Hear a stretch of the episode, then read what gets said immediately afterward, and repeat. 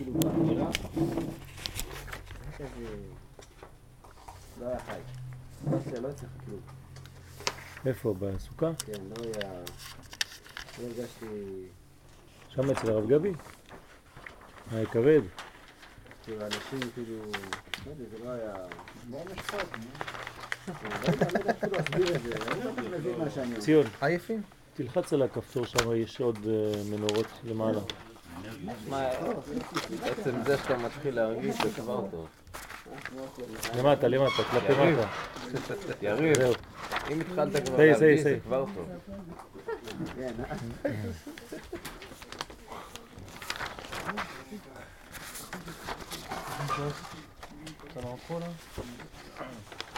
אני מקווה שזה לא יהיה יותר מדי...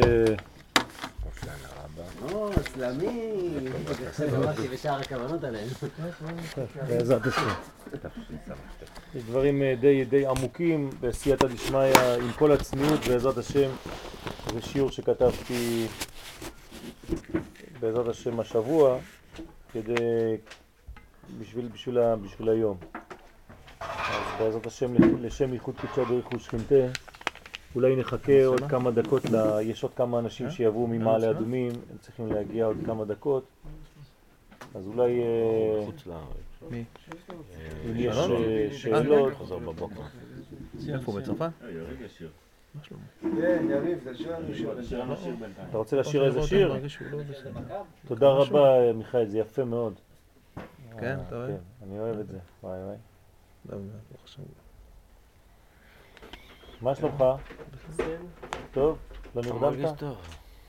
כן, הרגשתי מוקם, ראיתי, ניסיתי לדבר איתו, ראיתי שלא רוצה לדבר. יבואו מעלה אדומים? אני חושב שאמורים לבוא. אז שמעתי שהוא עבר דירה וזה... כל הדברים האלה... גם אשתי, כי פעם הבאה, היינו שאתה זוכר שזה בשבת. איך אתה מרגיש בתקופה האחרונה? אני? זה מאוד נורא. לא חושב מה לפתור מאוד. שבאופן כולל לדבר על הושענא רבה. לא יודע. מה נשמע ממי? יש משהו שהוא לא רגיל. זה כן. זה כן. כולם. כולם.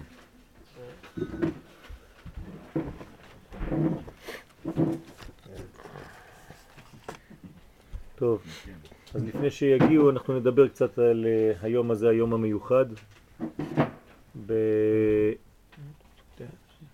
כן, זה תהיה משהו. במסכת ברכות, דף למד ד' אומר, אומרים התוספות שמה שהושענא רבה נקרא יום הערבה. והרמב"ן מדבר על זה במדבר י"ד ואומר שזה בעצם יום החותם הגדול. על זה אנחנו נדבר בעזרת השם בשיעור שכתבנו בסייעתא דשמיא. מה זאת אומרת החותם הגדול הזה? על מה זה בא לרמוז? כל העניין של החותם הגדול.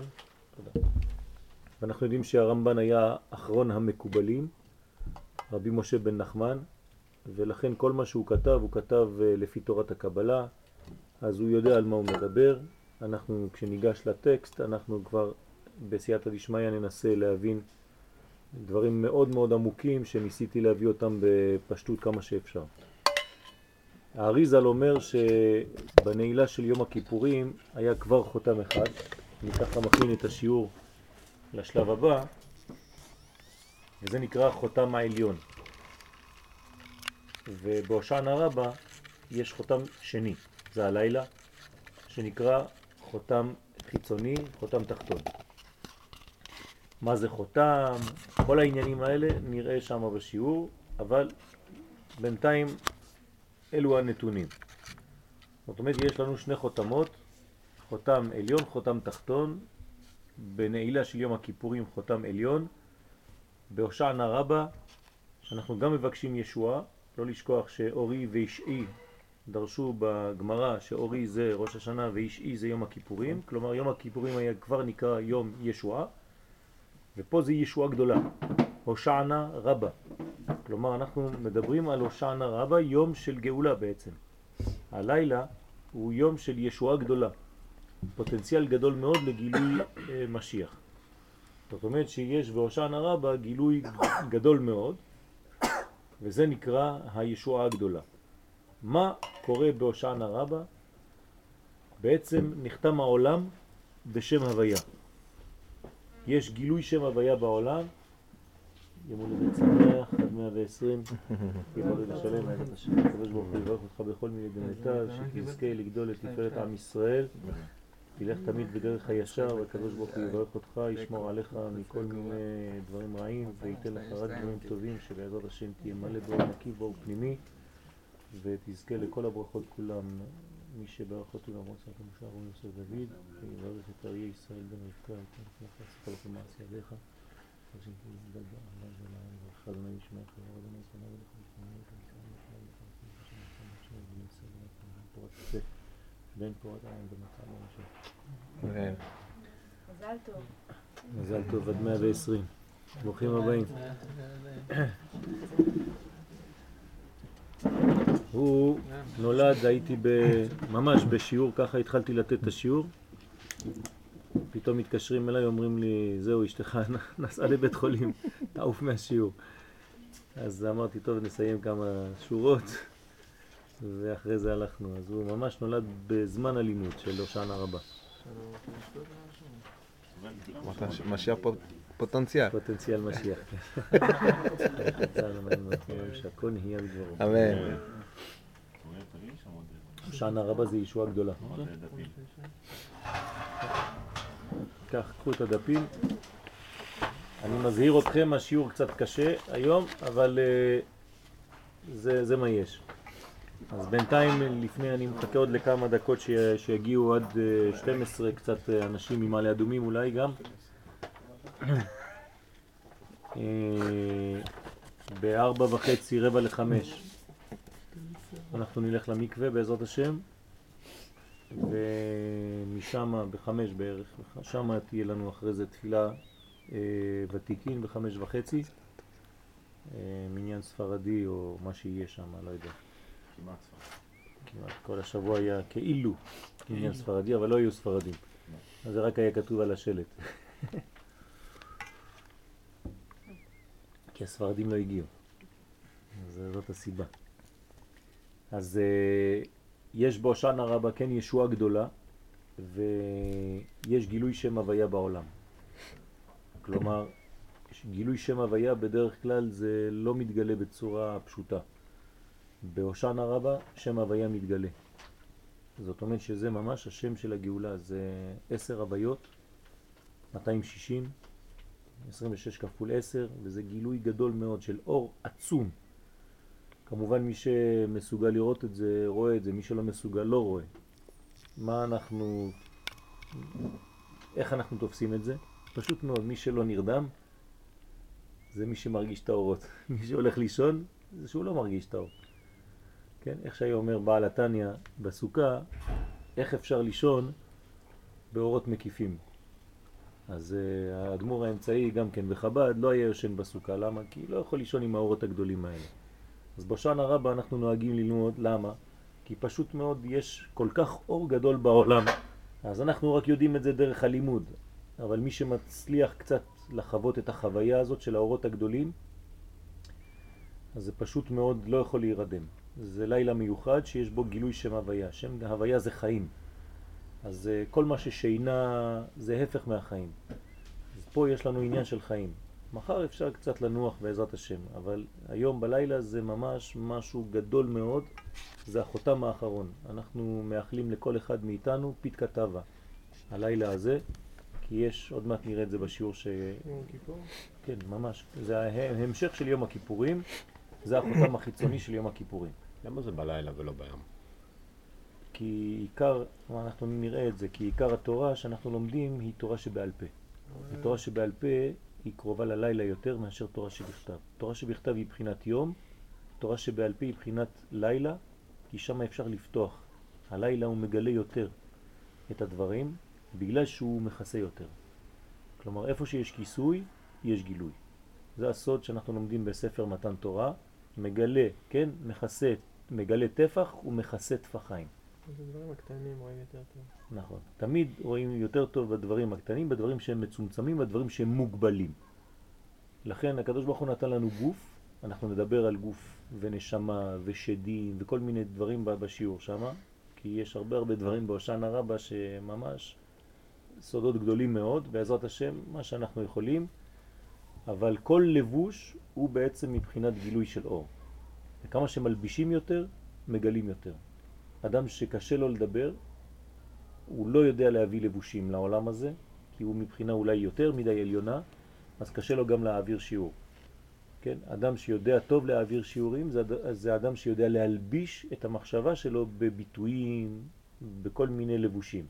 אז זה לבוש בצורת דימור, כן? אבל אנחנו לבושים בצורת גוף, והגוף הזה מלמד על הנשמה שלנו. לכן מי שיודע לראות בחוכמת הפרצוף, הוא רואה רק לפי המבנה של הגוף של כל אחד, ויודע בדיוק מהו. לא צריך לדבר איתו אפילו. הכל כתוב עליו. ממש, באופן ברור, פשוט, כמו מכתב פתוח. לכן, זה המעטפה. המעטפה היא לא יכולה להיות שונה ממה שיש בפנים. אז בעצם למה אנחנו דומים? גם הראש שלנו משתנה. אתה ילד קטן, אתה דומה למישהו, אתה גדל, אתה משתנה, הפנים שלך משתנות. למה השינוי הזה? הוא בא מבפנים. כי הנשמה שלך משתנה, אז המבנה החיצוני שלך משתנה. מה שלומך? יפה, ברוך השם. אז לכן, אנחנו עוד לא התחלנו את השיעור, אני רק נותן הקדמה בעזרת השם על העניין הזה. אז לכן היום הזה נקרא יום הערבה. למה נקרא יום הערבה? בגלל שיש לו עירוב, ערבוביה. היום יש ערבוב. הערבה זה לא רק מלשון הערבות, זה גם מלשון עירוב, מעורב. מעורב של מה? של גוף ונשמה. זאת אומרת שאנחנו בסיום שחותם את חג הסוכות, כן? לפני שמחת תורה, ו- וביום הזה יש אורות גדולים מאוד, אבל לא רק של נשמה לבד, נשמה וגוף מחוברים ממש בסוד תחיית המתים. ומי מאחד ביניהם, בין הנשמה לבין הגוף? כוח הדיבור. כוח הדיבור באדם זה שמחבר בין הנשמה לבין הגוף.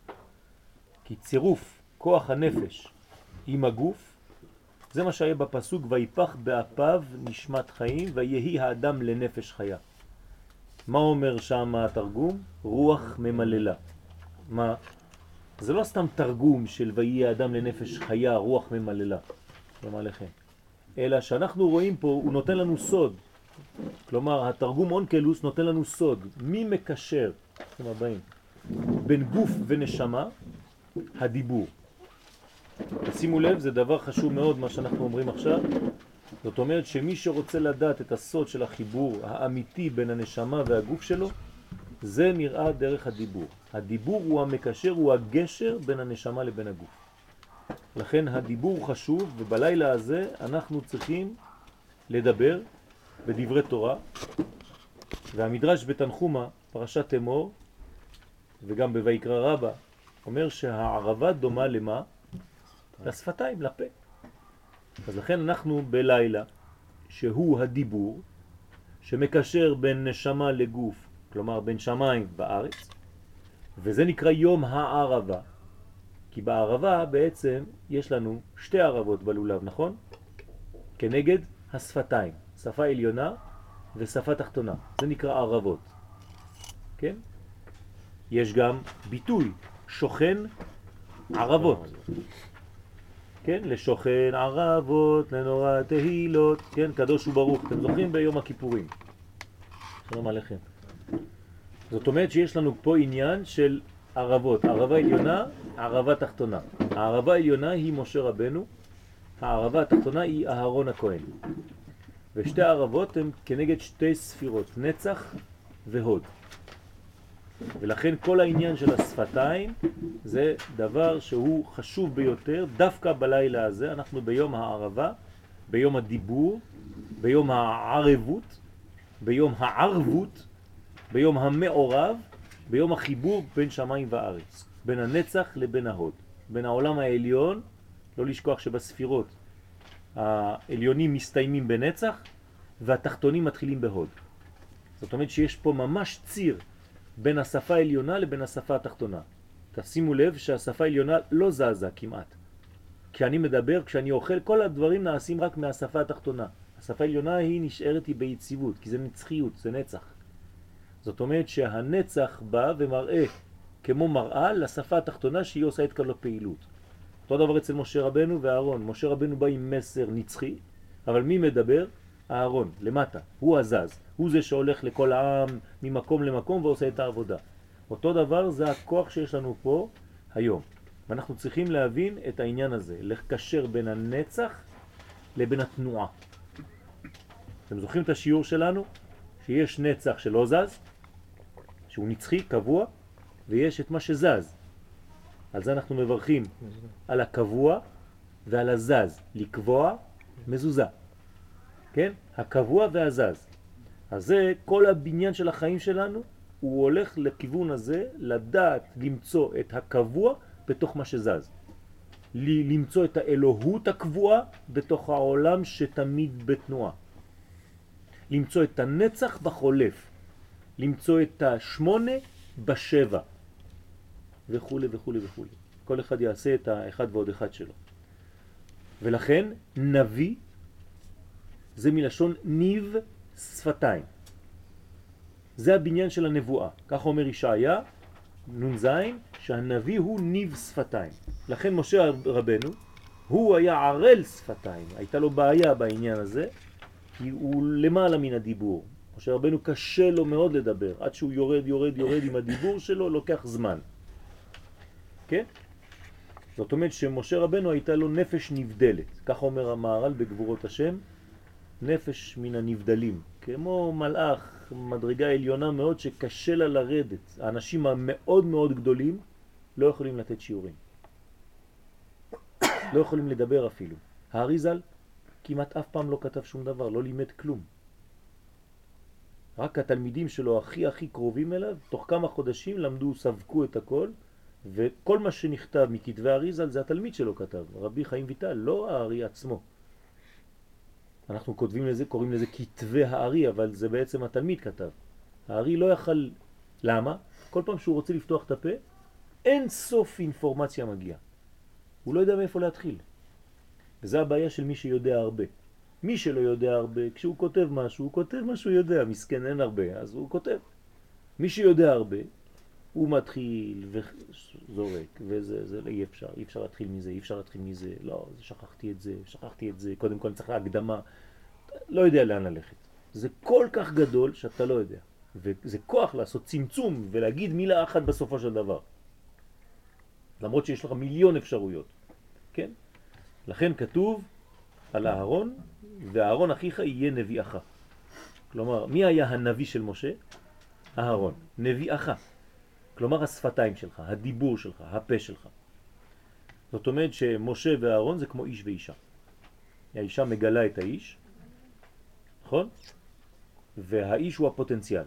משה ואהרון זה כמו זוג, נצח והוד, כמו שתי הערבות ביד, בצד ימין ובצד שמאל של הלולב. שתי הערבות יש לנו, לכן גם לערבה צריך לדאוג שתהיה קשרה. הרבה אנשים לא דואגים לערבה, לא אכפת להם מהערבות. זה מתייבש, לא אכפת להם. לא, צריך לדאוג, להחליף את הערבות כמעט כל יום. כי זה דבר שצריך להיות חי, לך, רענן. הרי למדנו שכל דבר בלולב פוסל אם הוא יבש. לא חשוב מה. כי זה בעצם רמז לעצמנו. אם אני דואג ללחות של ארבעת המינים שלי, אני דואג ללחות שלי, להיות תמיד רבוי מים. והמים זה תורה. אז אני צריך כל הזמן להיות במקור מים, ליד מים, כן? תמיד להיות בקרבת מים. אז לכן, מה שאנחנו עושים היום, בהושענא רבה, מחר בבוקר זה יתבטא בתפילה, באמצע התפילה, יש לנו מנהג נביאים, כתוב במסכת סוכה ממדלת, שאנחנו מקים בערבה, כן, על הרצפה, על האדמה, וזה מנהג נביאים שהניגו אבותינו, רבותינו הנביאים, בהושענא רבה. וזה סדר גדול להביא מים, להביא גשם. זה נקרא גבורות גשמים. לכן זה עניין של גבורות, עוד מעט נלמד קצת על העניין הזה. אז בהושענא רבה, הערבה ניטלת לבדה. זה הסוד. לוקחים בסופו של דבר את הערבה לבד. למה? כי ראתה בעצמה שאין בה לא טעם ולא ריח, ככה כתוב במדרש, והיא התביישה. אדם שרואה שאין לו לא תורה ולא מצוות, אז הוא מתבייש, אז הוא יושב בצד, הוא לא פותח את הפה, הוא מתבייש ביחס לאחרים. אותו דבר הערבה. לכן היא התבטלה. זה כל אחד בעצמו צריך לבדוק את העניין הזה, לדעת איפה הוא נמצא. היום זה דין, זה עוד דין, זה החותם, זה כמו יום הכיפורים בשלב אחר. ולכן כל מה שלא נגמר ביום הכיפורים נגמר היום בלילה. תכף נראה את זה בשיעור בעזרת השם. מה? ולכן זה יום של תשובה. עכשיו זה זמן של תשובה ממש, כי עכשיו הקדוש ברוך הוא נותן את כל הפתקאות הקטנות של הדין לרצים, לכל מי שיוצא עכשיו. ואז אנחנו מאחלים שכל אחד יהיה לו פתק טוב בעזרת השם. כן? המקובלים עושים דברים מאוד מאוד מיוחדים בלילה הזה, גם זה נלמד בשיעור בעזרת השם, זה שיעור גדול על כל מיני דברים. ואדם שבעצם מנמיך את עצמו בלילה הזה, הוא יודע את המצב שלו, את המדרגה שלו, הקדוש ברוך הוא מעלה אותו. כן? וככה הקדוש ברוך הוא אוהב אנשים ענבים, לא אוהב אנשים גאוותנים שחושבים שהם יודעים הכל, שאין להם מה ללמוד. כן, להפך, כל אחד צריך לדעת, זה נקרא הושענא רבה, הקדוש ברוך הוא תושיע אותנו. אנחנו מבקשים ממך ישועה. אם אנחנו מבקשים ישועה, זאת אומרת שאנחנו מרגישים שחסר לנו, אנחנו קטנים. לכן אנחנו אומרים, אנא השם הושיענא, אנא השם הושיענא. מי שלא מבקש, זאת אומרת שהוא חושב שיש לו הכל כבר. זה כמו אדם שלא מבקש פרנסה. הוא חושב שהוא מרוויח את הכסף, אז הוא לא מבקש מהקדוש ברוך הוא. כל דבר צריך לבקש מהקדוש ברוך הוא, לא חשוב מה, ולדבר עם הקדוש ברוך הוא. כמה שיותר מתבודדים עם הקדוש ברוך הוא ומדברים איתו, כל התפילות נשמעות. וחז"ל אומרים במסכת סנהדרין דף מ"ג, כל מי שיקריב עולה, שכר עולה בידו. מי שיקריב מנחה, שכר מנחה בידו. אבל מי שדעתו שפלה עליו, מי שחושב באמת שאין לו כלום, מעלה עליו הכתוב כאילו יקריב כל הקורבנות כולם. ולכן אנחנו היום ביום הערבה. יום הערבה זה אין לה לא ריח ולא טעם וכמעט לא צורה, מסכנה, כל הערבה, כל המסכנה, כל... כן? קשה למצוא ערבות יפות. למה? למה זה כל כך חשוב? כי זה בעצם הקרבה שלמה של כל חלקי גופו ונפשו. זה לא רק חלק. כשאתה מקריב משהו, אז אתה יודע שאתה בא עם איזה משהו. פה אתה אומר, אני, מה אני? כן, בסופו של דבר, אפילו שאני, כולנו חכמים, כולנו נבונים, כולנו יודעים את התורה, ביחס לאמת האמיתית האלוהית, באמת אנחנו אפס אפסים, שום דבר. אז כמה שלא נהיה גדולים, זה הכל בערבון מוגבל, זה הכל ממש, כן, ביחס לאין סוף, מה, מה זה? זה לא עולה בשם כמעט. אז זה צריך מאוד מאוד להקפיד על הלילה הזה, על הענווה הזאת, על הצניעות הזאת. וזה מתאים ליום של האושפיזה קדישה. מי זה היום עכשיו? דוד המלך. דוד המלך מי הוא? גם כן אדם מסכן, ממזר. ככה כתוב, קראו לו, חשבו שהוא ממזר. איזה ג'ינג'י שם מנומש, כמה זרוק שם בהרים. אף אחד לא שם לב אליו, אף אחד לא מכיר אותו, כולם חושבים שאמא שלו חס ושלום איזה אישה אחרת, עד שהתברר שהוא בעצם המלך. זאת אומרת שהוא אדם שהוא היה, כן, איך הוא אומר על עצמו דוד המלך? ואנוכי, כן? תולעת ולא איש. כן? בזוי. זאת אומרת שדוד המלך יודע בדיוק, ומה הוא עושה, ואפילו כשהוא מלך, מתעסק כל היום במה? בשיליות, בדם של נידות והכל. כל אישה הייתה באה להראות לו אם היא נידה, אם היא לא נידה. זה, זה מה שעושה מלך. הוא היה מנהיג את עצמו בהנהגה של שפלות, אין לו שום גאווה על עצמו. מהי העובדה הכי גדולה על דוד המלך שרואים שלא הייתה לו גאווה? כשהוא מפזז ומקרקר לפני ארון הברית, וצוחקים עליו. כלומר, האישה שלו, מיכל, אומרת לו, אתה לא מתבייש, תראה איזה צחוק עשית מעצמך, כולם צוחקים עליך. זה מלך זה? בגלל זה היא נענשה, בגלל שהיא דיברה ככה. דוד המלך אמר לה, תשמעי, אני לא בשביל עצמי, אני עושה את זה בשביל הקדוש ברוך הוא. אז כשאני רוקד ואני מנגן ואני צוחק, זה לא בשביל לבזות את עצמי חס ושלום, אלא להפך, זה בגלל שאני רוצה לתת כבוד לקדוש ברוך הוא. את רואה את זה כצחוק, כן? אז את טועה, והיא שילמה על זה ביוקר חס ושלום. ולכן כתוב בתהילים, כן, אנוכי תולד ולא איש חרפת אדם ובזוי עם. כן, ככה אומר דוד המלך על עצמו. ומי שמחזיק במידה הזאת, במידת השפלות, אז יש לו אחיזה בדוד המלך, משהו, בדוד מלכה משיחה. וזה עוזר לו לעלות.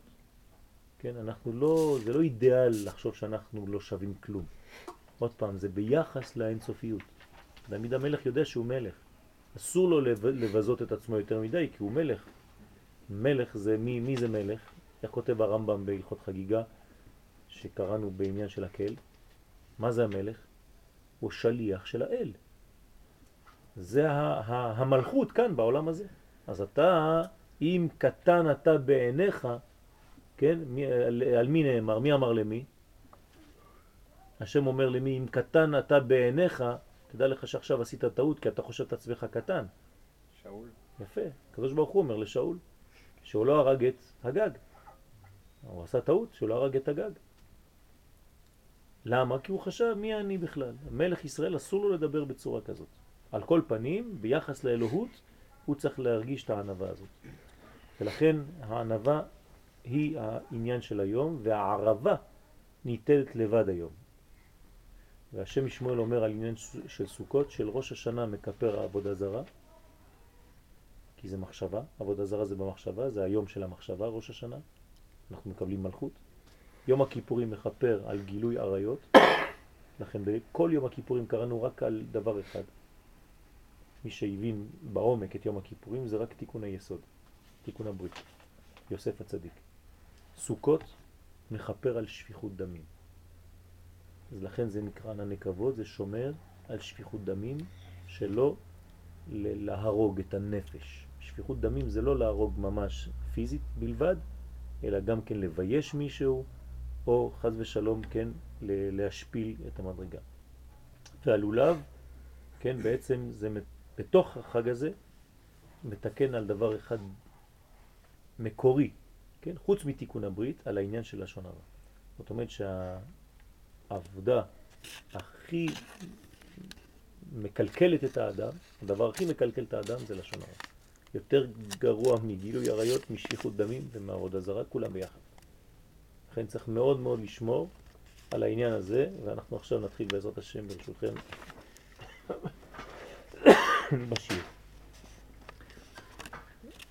אז אני עוד פעם מתנצל אם זה קצת קשה, אני אנסה כמה שיותר בעזרת השם לעשות את הדברים פשוטים. הושענא רבה בתורת הסוד. הנה, מיום ראש השנה נבנית המלכות מחדש לכל השנה החדשה. והמלכות היא שורש נשמות ישראל. ולכן באותו זמן מתגברים החיצונים למנוע התחדשות המלכות והם ימי דין. אני מסביר. בראש השנה הארי ז"ל כותב שהמלכות כל שנה מחדש מת, מתחדשת. מה זה המלכות? המלכות זה המדרגה התחתונה של כל העליונים. יש לנו עולמות עליונים. המדרגה התחתונה שבהם היא שורש לעולם שלנו, והיא נקראת מלכות. אז היא קצת לחוד, היא תמיד מיוחדת, אין לה שום דבר מעצמה, אלא מה שהיא מקבלת מכל מה שלמעלה, אבל היא אחראית לפזר את כל האורות שלה לעולם שלנו. עליה אנחנו מדברים כשאנחנו אומרים אשת חיל, ותקום בעוד לילה, ותיתן טרף לביתה וחוק לנערותיה, זממה שדה ותיקחהו מפרי כפנת עקרם. כל העניין שאנחנו מדברים על המלכות, היא נקראת בת שבע, היא בעצם דואגת לכל העולם. זה נקרא מלכות. עכשיו, היא מקבלת מילה העליונים, והיא אמורה לתת לכל התחתונים. כמה מדרגות יש לעולם שלנו? שבע, נכון? העולם שלנו זה שבע, למרות שיש עשר מדרגות, שלוש מדרגות גנוזות, ושבע מדרגות גלויות. לכן היא נקראת בת שבע. היא אחראית על שבע מדרגות. כן? ולמעלה יש את השורש של בת שבע, וזה נקרא באר שבע. אז באר שבע זה בעולם בינה, עולם הבא, ובת שבע זה במלכות, והיא אחראית על העולם הזה. אז באר שבע ובת שבע. בסדר? ובאמצע יש לנו את כל שש המדרגות שהן המידות. בראש השנה הקדוש ברוך הוא מחליט על הבניין הזה. מה באנו לעשות בראש השנה בבית הכנסת? תמיד לומר מלכות, מלכות, מלכות, מלכות, מלכות, נכון? אמרו לפני מלכויות, זיכרונות ושופרות. מה זאת אומרת? כל מה שאנחנו עושים בראש השנה, אנחנו פשוט מבקשים מהקדוש ברוך הוא שהשנה הבאה, כבר התחלנו, תפשין סמכת, תהיה שנה שהמלכות תתגלה בצורה הכי טובה שיכולה להיות, שתשפיע עלינו חיים, פרנסה טובה, שפע, בריאות, זה מה שמתחדש בראש השנה. ואנחנו קובעים מחדש איך תהיה המלכות, הספירה העשירית הזאת, לכל השנה כולה. זה מה שמתחיל להיבנות בראש השנה. ולכן עיקר העניין שם לא מבקשים סליחה, לא אומרים שום דבר, אלא המלך הקדוש, המלך המשפט, המלך, מלך, מלך, מלך, מלך. הכל מלך. זה מלכות. עכשיו, זה נבנה מחדש לכל השנה כולה. שמתי אותה למעלה, כן? ככה כתוב. אבן מעשו הבונים הייתה לראש פינה. כן, בהתחלה כולם מואסים, לא רואים שהיא חשובה. הייתה לראש פינה, בסוף היא תהיה עטרת בעלה. כן, אז שמתי את זה ברמז.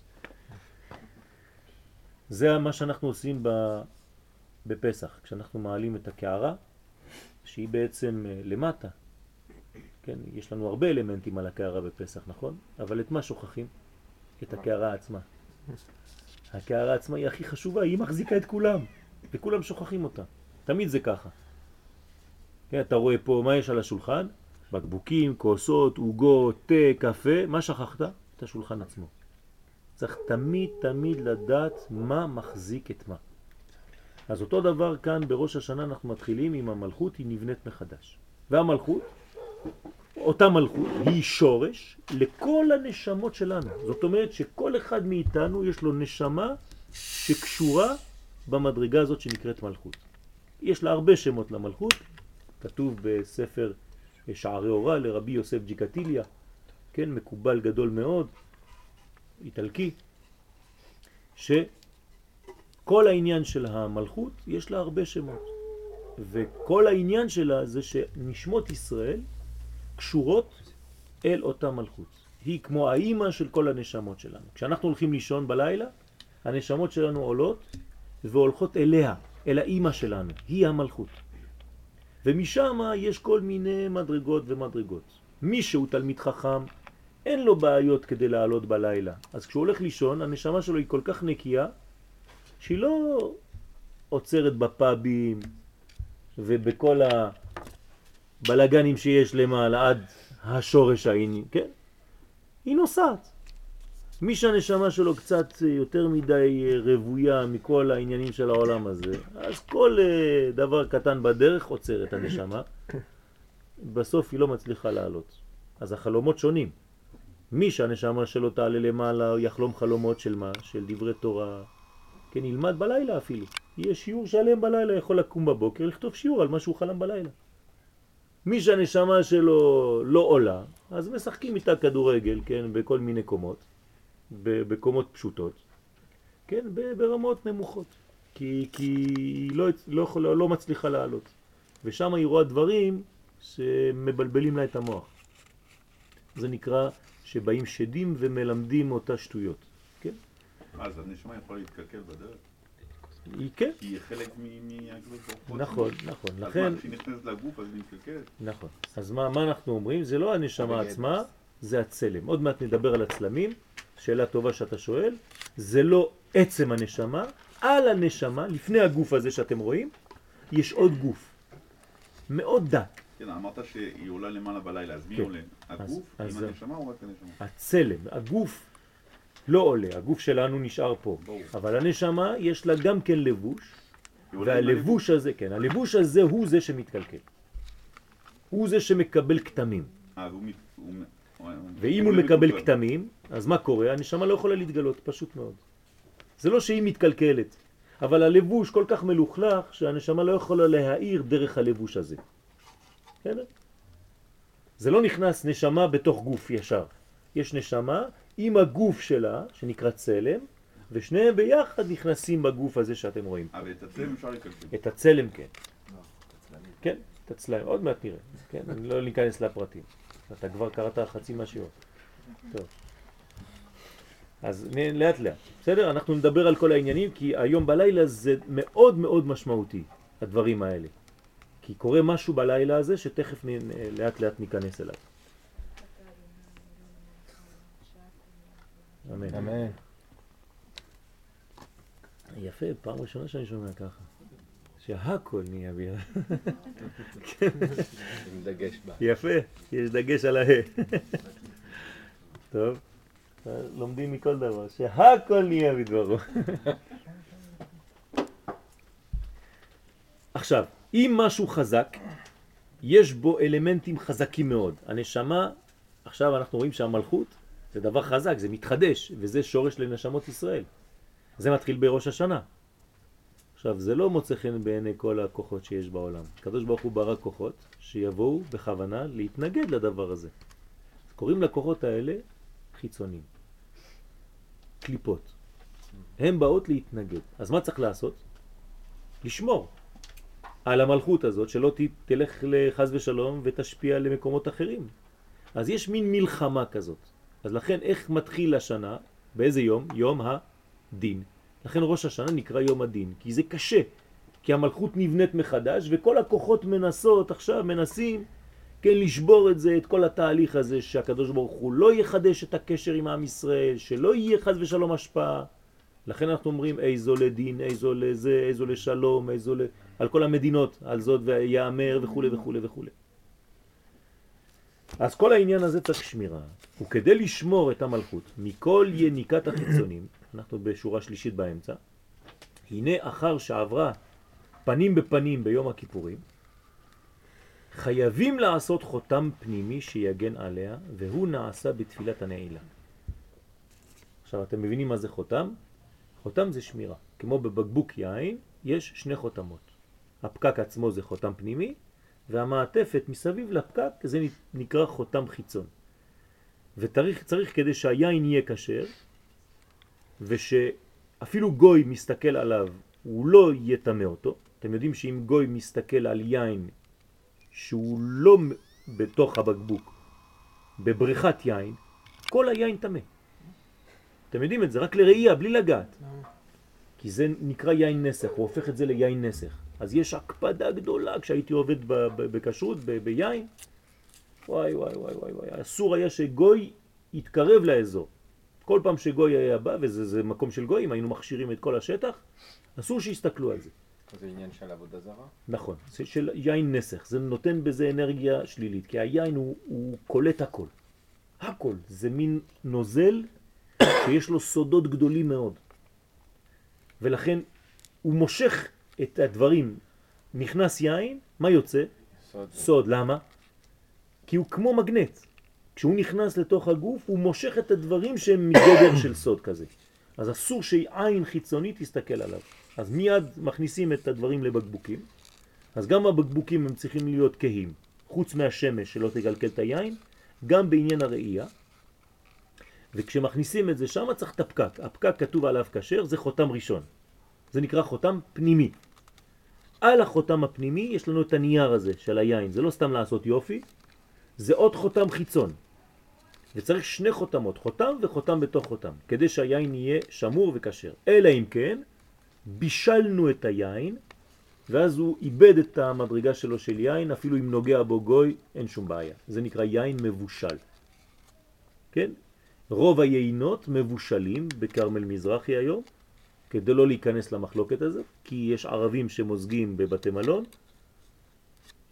אבל תדעו לכם שיש יינות שלא מבושלים, וצריך להקפיד להיזהר מאוד מה ואיך יצא היין הזה. על כל פנים, אותו דבר כאן, זה היה רק דוגמה. כשאנחנו בונים מערכת גדולה, כמו המלכות, שאנחנו בונים בראש השנה, יש כוחות חיצוניים שבאים ורוצים להזיק. אז צריך, חייבים לעשות חותם פנימי שיגן עליה. מתי נעשה החותם הפנימי, כמו הפקק שמכניסים לבקבוק? בנעילה של יום הכיפורים. לכן זה נקרא נעילה. סוגרים. כדי לא לתת לכוחות זרים לבוא ולשלוט בעניין הזה. ועדיף לברך קידוש על יין לא מבושל, לא? עדיף, תמיד, אין, אין הקפדה, אבל תמיד על יין ולא על מיץ ענבים, ועל יין לא מבושל מאשר מבושל. כן? בוודאי. כי, כי ככל שהיין הוא אמיתי, חזק יותר, הקידוש קולט יותר. ואחר כך, זה לא נגמר, נוסף החותם החיצוני. זאת אומרת, כמו העטיפה של הנייר מסביב לבקבוק, שזה בהושענא רבה, זאת אומרת הערב. זה החותם החיצון. כדי למנוע כל אחיזה. והוא סוד ברכת כהנים שנאמר, יברכך השם וישמרך. זה לא מובן. מה זה יברכך השם וישמרך? אם יש לך ברכה, בשביל מה אתה צריך שמירה? לעד רבה. בגלל שקיבלת ברכה עכשיו, צריך לשמור עליה. אז מיד אומר הקדוש ברוך הוא יברכך השם וישמרך. יש חותם מיד. מי שאין לו על מה לשמור, אז לא שומרים עליו. אבל מי שעכשיו קיבל ברכה, צריך לשמור עליו. מדוע צריך שמירה אחר הברכה? אלא שדווקא אחר נתינת השפע של הברכה, אנו זקוקים לשמירה, והוא סוד החותמות שהזכרנו. לכן זה נקרא חותמות. בתורת הקבלה אתם לא תמצאו את זה. מי שלומד קבלה יבשה, הוא לא יבין בחיים שלו מה זה חותמות.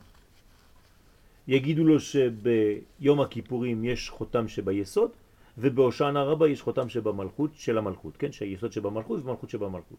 חוץ מזה, עניין טכני, הוא לא יבין מה זה אומר. וזה החשיבות להבין גם את סוד הדברים, כן? זה מורי ורבי, רבי דוד דניאל הכהן, כן? שמסביר את הדברים בצורה כזאת, שכל דבר שבקדושה צריך שמירה. והנה, שני חותמות הם. האחד הוא ביסוד והשני הוא במלכות. כלומר, החותם הפנימי שנקרא יוסף הוא החותם של היסוד. יוסף תמיד, מה התכונה שלו? הוא לא גלוי, הוא גנוז. כלומר, הצדקות שלו לא רואים אותה בחוץ. יוסף, כשמסתכלים עליו מבחוץ, מה רואים? חתיך, איש מצרי. כן, מה זה איש מצרי? זה היה ביטוי של אז. כלומר, היום ג'אני ורסאצ'ה, כן? מה שאתה רוצה, כל אחד וה... יוגו בוס, כן? אתה לא רואה את הצדיק. אז יש לו קוטונת פסים, אבל הוא צדיק פנימי. מי שמסתכל עליו בחוץ, מה אומר? אה, זה כבר הלך לאיבוד, חבל על הזמן. זה מה שחשבו האחים.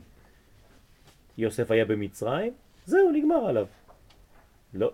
יוסף שאמר על עצמו מבפנים, הוא יודע בדיוק איפה הקודש, והוא יודע לא ליפול. זה עניין של שמרת הדבר? כן, ואביו שמר את הדבר, בדיוק. זה עניין פנימי, גנוז. והוא באמצע. זה החותם שנקרא יסוד. החותם החיצוני שנקרא מלכות, הוא חותם חיצוני. הוא כבר מעטפת מבחוץ, זה שמירה יותר חזקה. מי זה? יהודה. כמו יוסף ויהודה, כן, שני האחים. אז יהודה הוא לא נותן שיתקרב, הוא ממש גיבור. ויוסף הוא נראה עדין כזה, אבל הוא גם כן צדיק מאוד מאוד נסתר. אז יש נסתר ונגלה גם בחותמות, גם בשמירות האלה. מי שלא מבין, שיגיד, אנחנו יש לנו כל הלילה. ומי שרוצה ללכת לישון באמצע, גם כן, אל תדאגו, אנחנו לא מקפידים על אף אחד חס ושלום. אנחנו גם מכוונים על אלה שיושנים היום בלילה, שהקדוש ברוך הוא גם כן יאיר עליהם את האור שאנחנו מנסים להשפיע. ומי שרוצה להירדם גם בסוכה, יש מיטות, גם כן יכול. אז אתם מוזמנים כל אחד לפי המדרגה שלו. לנמנם. לנמנם. אבל יש תור, אה? יש תור, אבל. על איזה תור אתה מדבר? אה, חשבתי על אלה שרוצים להגיע לעולמות. גם שם יש תור. טוב. בתפילת נעילה של יום הכיפורים אמרנו וחותמנו. נכון? הרבה אנשים מתבלבלים בנעילה, הם ממשיכים להגיד וכותבנו, כותבנו, מראש השנה אנחנו אומרים כותבנו, כותבנו, קשה לעבור לחותמנו. עכשיו אתם מבינים מאיפה בא העניין של חותמנו, שזה החותם. למה אנחנו אומרים בנעילה וחותמנו? כלומר, תכניס לנו את הפקק. פק, זהו. עכשיו אנחנו תיאורים מבפנים. עלינו ביום הכיפורים למדרגה כל כך קדושה, תכניס לנו פקק של חותמת. וחותמנו, לפי שאין המלכות, לוקחת חמש גבורות, עכשיו אנחנו כבר נכנסים, כן, תקשרו חגורות, זה הולך יותר פנימה. כן, לפני, לפני שנכנסים, מיכאל שואל, קרן קטנה.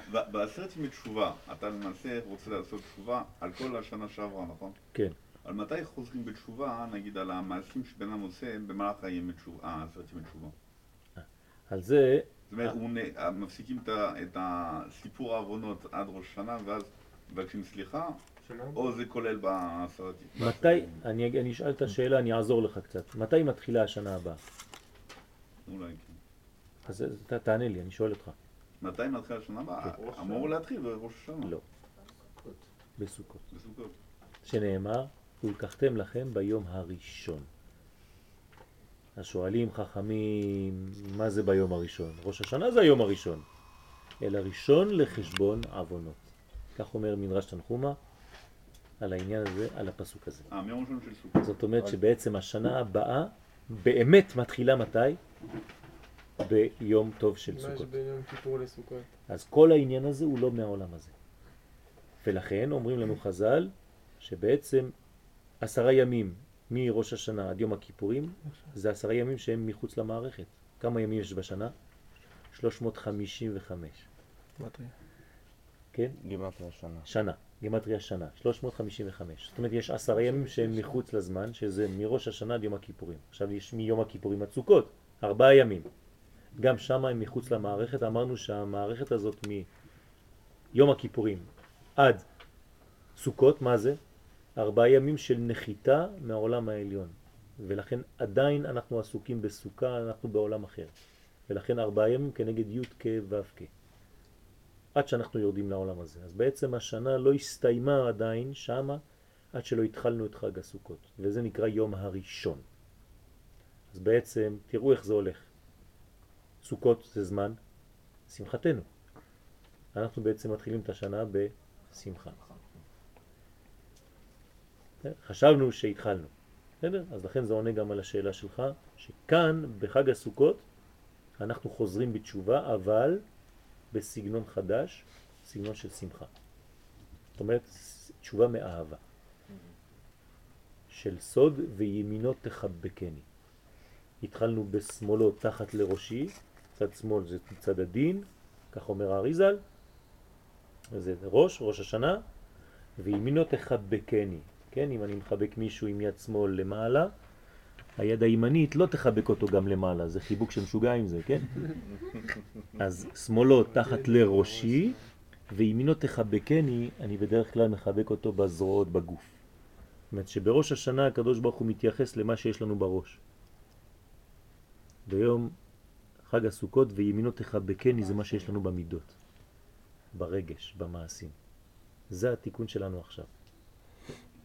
בסדר? אז זה העניין של עבודה בשמחה. בכלל שיעורים שאמרת לנו שהסוף של החיתום זה בעצם בחנוכה. עוד מעט נגיע גם לזה.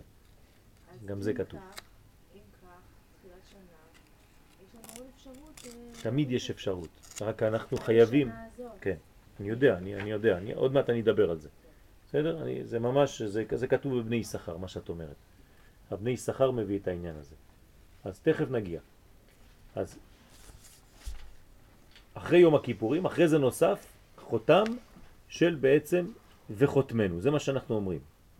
לפי שאין המלכות לוקחת חמש גבורות מאימה, אלא אחר תשלום חמש תפילות של יום הכיפורים. כלומר, המלכות, שהיא אמורה, אמרתי, שזה סוד כל הנשמות של העולם וכל היחס של הקדוש ברוך הוא עם העולם הזה. כן? המלכות זה המדרגה האחרונה, לא לשכוח. היא לוקחת חמש תפילות. היא צריכה לקחת חמש מדרגות של גבורה. אז הנה, יש לנו חמש, וזה בא מעולם עליון, שנקרא בינה. זה העולם העליון. המלכות היא העולם התחתון, שאחר כך ממנו זה יש השפעה לתחתונים, העולם שלנו. למטה זה העולם שלנו. כן? אז הבינה למעלה, היא נותנת את האורות שלה לבת שלה. אז האימא העליונה נותנת אורות לאימא התחתונה. ומה זה האורות האלה? זה חמש גבורות. אחת, שתיים, שלוש, ארבע, חמש. היא מעבירה לה את כל הכוחות האלה. כמה תפילות יש לנו ביום הכיפורים? חמש תפילות. בתפילה החמישית, שהיא נקראת נעילה, נגמר כל הסיפור, ואז אפשר לשים את החותם. זאת אומרת שבנינו את המלכות, הצלחנו לגמור את כל, לסיים את כל הבניין הזה. בניין מיוחד של חמש מדרגות. יש הבדל בין אימא עם יוד או אימא בלי יוד? תמיד בקבלה כותבים אימא עם יוד. תמיד. זה כלל. במחזור של ראש השנה, כן. במזמור שקוראים זה של הפרנסה. כן. זה כתוב גם עם יוד וגם בלי יוד. תמיד בקבלה זה עם יוד. עם יוד. אני לא, לא יודע איפה זה, אבל תמיד זה עם יוד. כן, זה, זה שאלה ששואלים בתחילת הלימודים. ונכון, זה טוב שאתה שואל את השאלה הזאת, זה חשוב מאוד, אבל תמיד בתורת הקבלה אימה, ולא אומרים אימה, אלא אימה. זה, זה סגנון דיבור של המקובלים, ולא אומרים אבא, אלא אבא. כן? וככה אתה יודע אם מישהו באמת למד קבלה או לא. כן? עכשיו, העניין הזה של, ה, של החמש גבורות, מאימה, אלא אחר תשלום חמש תפילות של יום הכיפורים. ולכן בתפילת נעילה נשלמו החמש גבורות, ואז נעשה במלכות סוד היסוד שהוא נקודת ציון שבמלכות. זאת אומרת שבתוך היסוד עצמו יש מדרגה פנימית שנקראת יסוד ומלכות, כן, ביסוד, ושמה זה נקרא נקודת ציון. נקודת ציון, מי זה ציון? זה יסוד. יסוד או יוסף זה בגמטריה ציון, מאה חמישים ושש. זאת אומרת שזה מדרגה פנימית מאוד מאוד מאוד גנוזה בתוך המלכות עצמה. אז זה נקראת יסוד, כמו שאנחנו אומרים ב, כן, בתקווה. ארץ ציון ירושלים. כן? מה זה ציון וירושלים? זה אותו דבר. לא.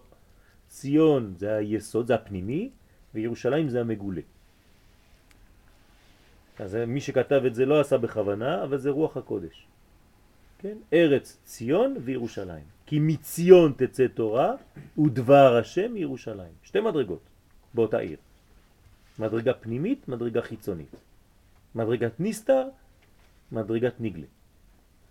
אז זה מה שאנחנו אומרים, סוד היסוד שהיא נקודת ציון, כן, או ציון שבמלכות, והוא נקרא חותם, מה שנחתם בחמש קצוות שלה, מחסד עד הוד. כלומר, כל הקצוות שבתוך המלכות, חסד, גבורה, תפארת, נצח והוד, חמש. כל זה נחתם עכשיו, כל זה נסגר. סוגרים את החמש האלה, זה הכי חשוב. והערתם נקבצו ביסוד שלה, כולם מאירים ביסוד. כלומר, מה יש ביסוד בעצם? חמש. לכן היסוד נקרא כל, כף למד, שזה חמש כפול עשר כל אחת, חמישים. לכן ה... יסוד נקרא קל או קול, כן? כף למד. התפילה של יום הכיפורים, מתחילים בקל נדרה, זה היסוד. קל למד. והמלכות נקראת קלה. כלומר מוסיפים ה לקול, וזה הופך להיות קלה. אמרנו כבר כמה פעמים שכששניהם מחוברים טוב זה קל קלה. אדם מקבל פרנסה, יש לו שפע. שהוא יודע לחבר יסוד ומלכות, את הכל עם הקלה. כן? כשאנחנו אומרים לך דודי זה היסוד, זה הכל, לקראת קלה זה המלכות. פני שבת נקבלה, תמיד תמיד זה חיבור בין זכר ונקבה בעולמות עליונים, כל הלך דודי בנוי על העניין הזה. צריך יום אחד נלמד את הלך דודי בעזרת השם, זה פשוט תענוג. אחרי זה אתה קורא את הלך דודי, אתה פתאום רואה איזה יופי יש שם. אנחנו רק אומרים מילים, אנחנו לא מבינים מה אנחנו אומרים. הכל בנוי לפי ספירות.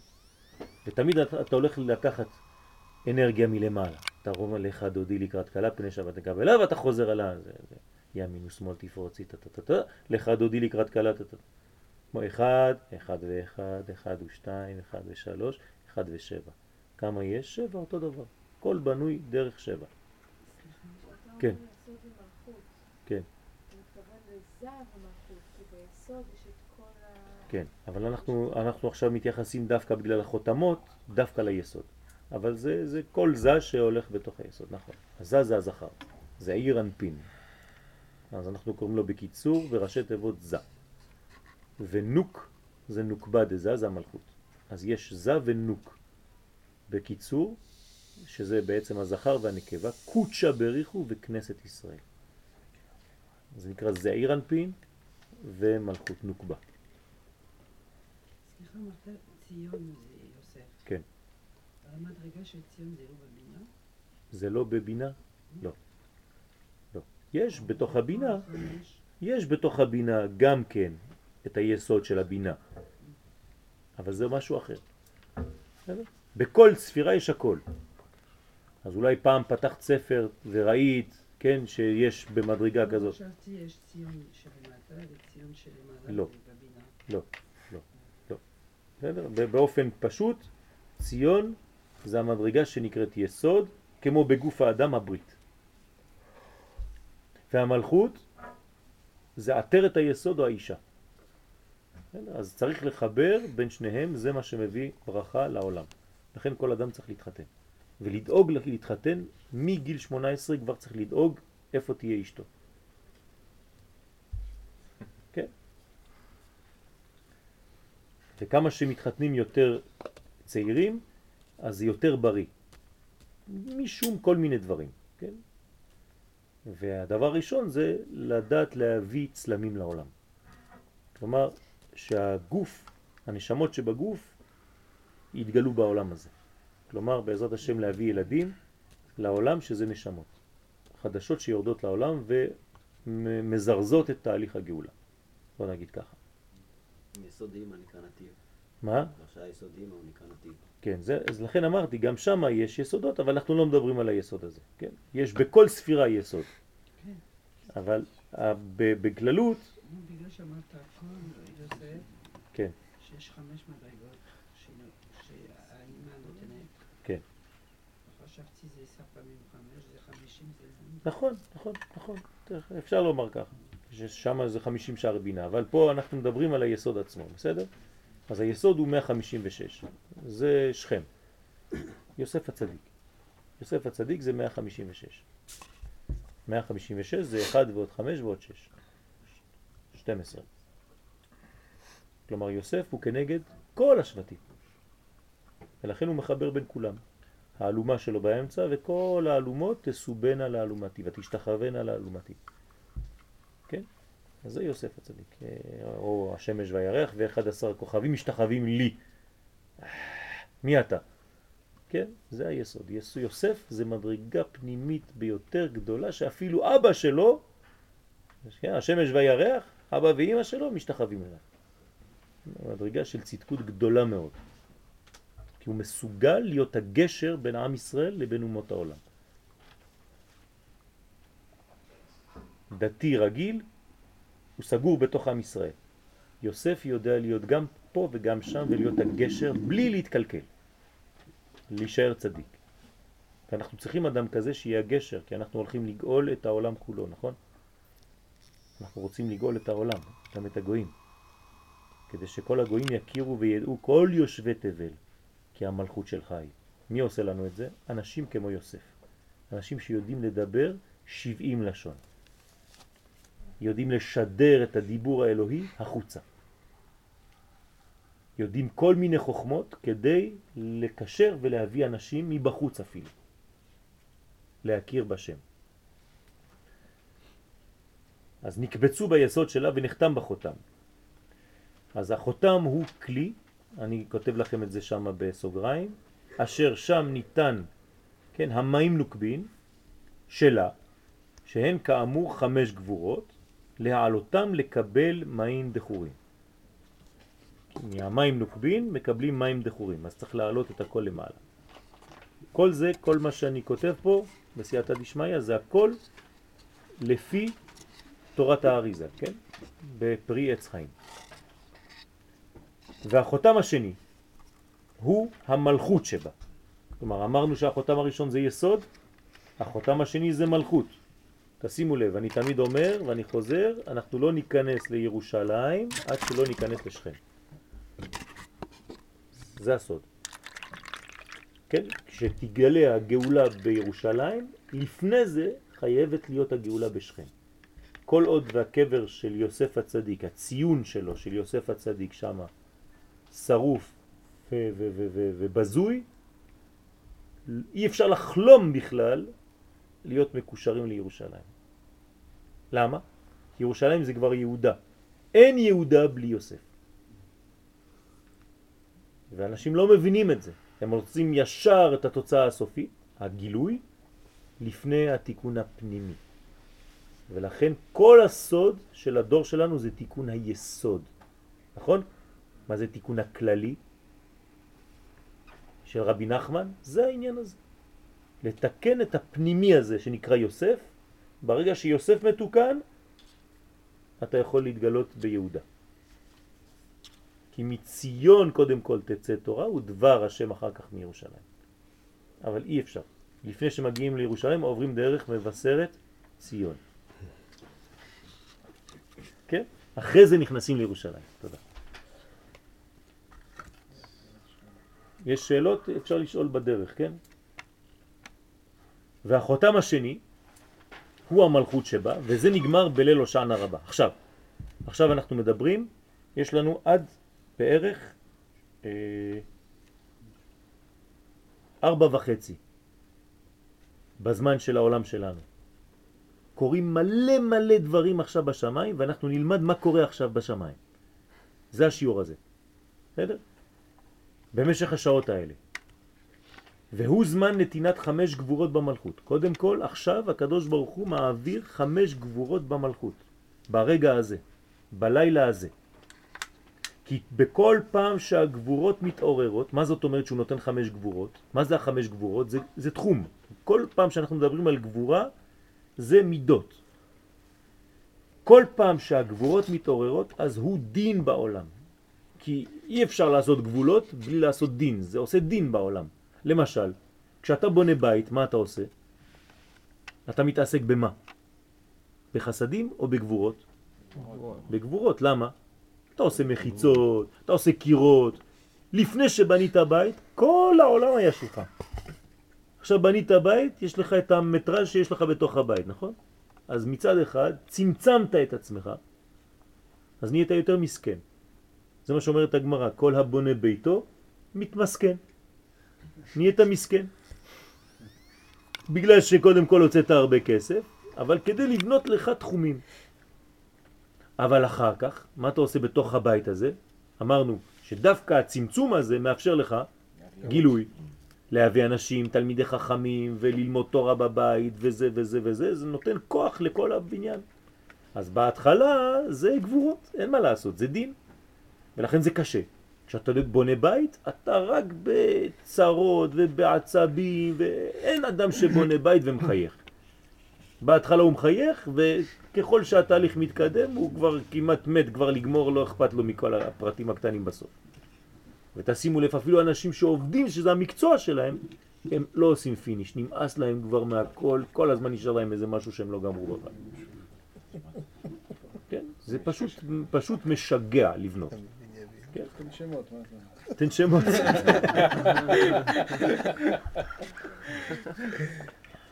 זה כולנו, אם אני אתחיל לתת שמות. כן? אז כל פעם שיש גבורות מתעוררות, אז הוא דין בעולם. אבל זה צריך לדעת שזה חלק מהתהליך שלנו. כלומר, זה לא בגלל שזה ככה, עכשיו אמרנו בשיעור שזה קשה, אז לא בונים. לא. זה חלק הכרחי בחיים שלנו. ולכן ניתן במלכות החותם הזה, כדי שלא ישלטו החיצונים, בגלל שאתה בונה עכשיו מערכת כזאת, אתה צריך לשים חותם, שהוא חותם חיצון, כי הוא נעשה מן האורות של החותם הראשון הפנימי של היסוד. זאת אומרת, מן החותם הפנימי, יש עוד חותם חיצון שיוצא. כלומר, מי נתן כוח לחותם החיצון? החותם הפנימי. אז היסוד שהחותם הפנימי, מתי הוא היה? באיזה תאריך? בנעילה של יום הכיפורים. משם קיבלנו את הכוח למה? להיום בלילה. לפי תורת הקבלה, מה עושים היום בלילה בשחרית? לפני שחרית? סליחות. יש סליחות היום בלילה, כמו יום הכיפורים בקטן. והחותם השני של היום גרוע, כלומר פחות גבוה מן החותם הראשון. עוד פעם, מי יותר חשוב? הפנימי. הפנימי של יום הכיפורים. היום זה חותם על חותם. ויום הכיפורים הוא חותם בתוך חותם. זאת אומרת שאנחנו עכשיו מתעסקים יותר בחיצוניות. לכן בארבעת המינים, מי היותר חיצוני? הערבות. לכן אנחנו מתעסקים בערבות, זה נקרא יום הערבה, יום החיצוני בעצם. אנחנו נגדיר את זה בעניינים של דתיים וחילונים, זה היום של החילונים. זה פשוט חג החילונים. זה לא יום האהבה. כן, זה יום, כן, יום האהבה. מה זאת אומרת? שגם שם יש אורות גדולים מאוד. בערבה שאתה חושב שאין לה ריח ואין לה טעם, תיזהר. משם אפשר להוציא הרבה אורות. כי הראשון הוא פנימי ועיקרי, אני מדבר על החותמות. כמובן לא הבאתי לכם את כל הגמטריות כי זה בלי סוף. למה זה נקרא חותם ושזה בגמטריה של שם כזה ועוד שם כזה ועוד שם כזה, זה היה סתם מסבך אתכם, אז לא רציתי. אז עשיתי ניפוי כדי כמה שיותר, למרות שזה קצת קשה, אבל לאט לאט להתקדם. ועיקרי, הפנימי, ועליו נוסף החותם השני בסוד המלכות. וזה סוד מה שנאמר על המלכות, דלת לה מגרמה כלום.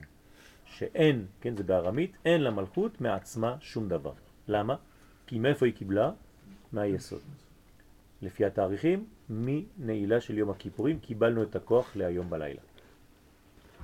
אז שמה אמרנו וחותמנו, וגם היום בלילה אנחנו אומרים בעצם פתקתבה או חותמנו, עוד חותם. שאלות עד כאן?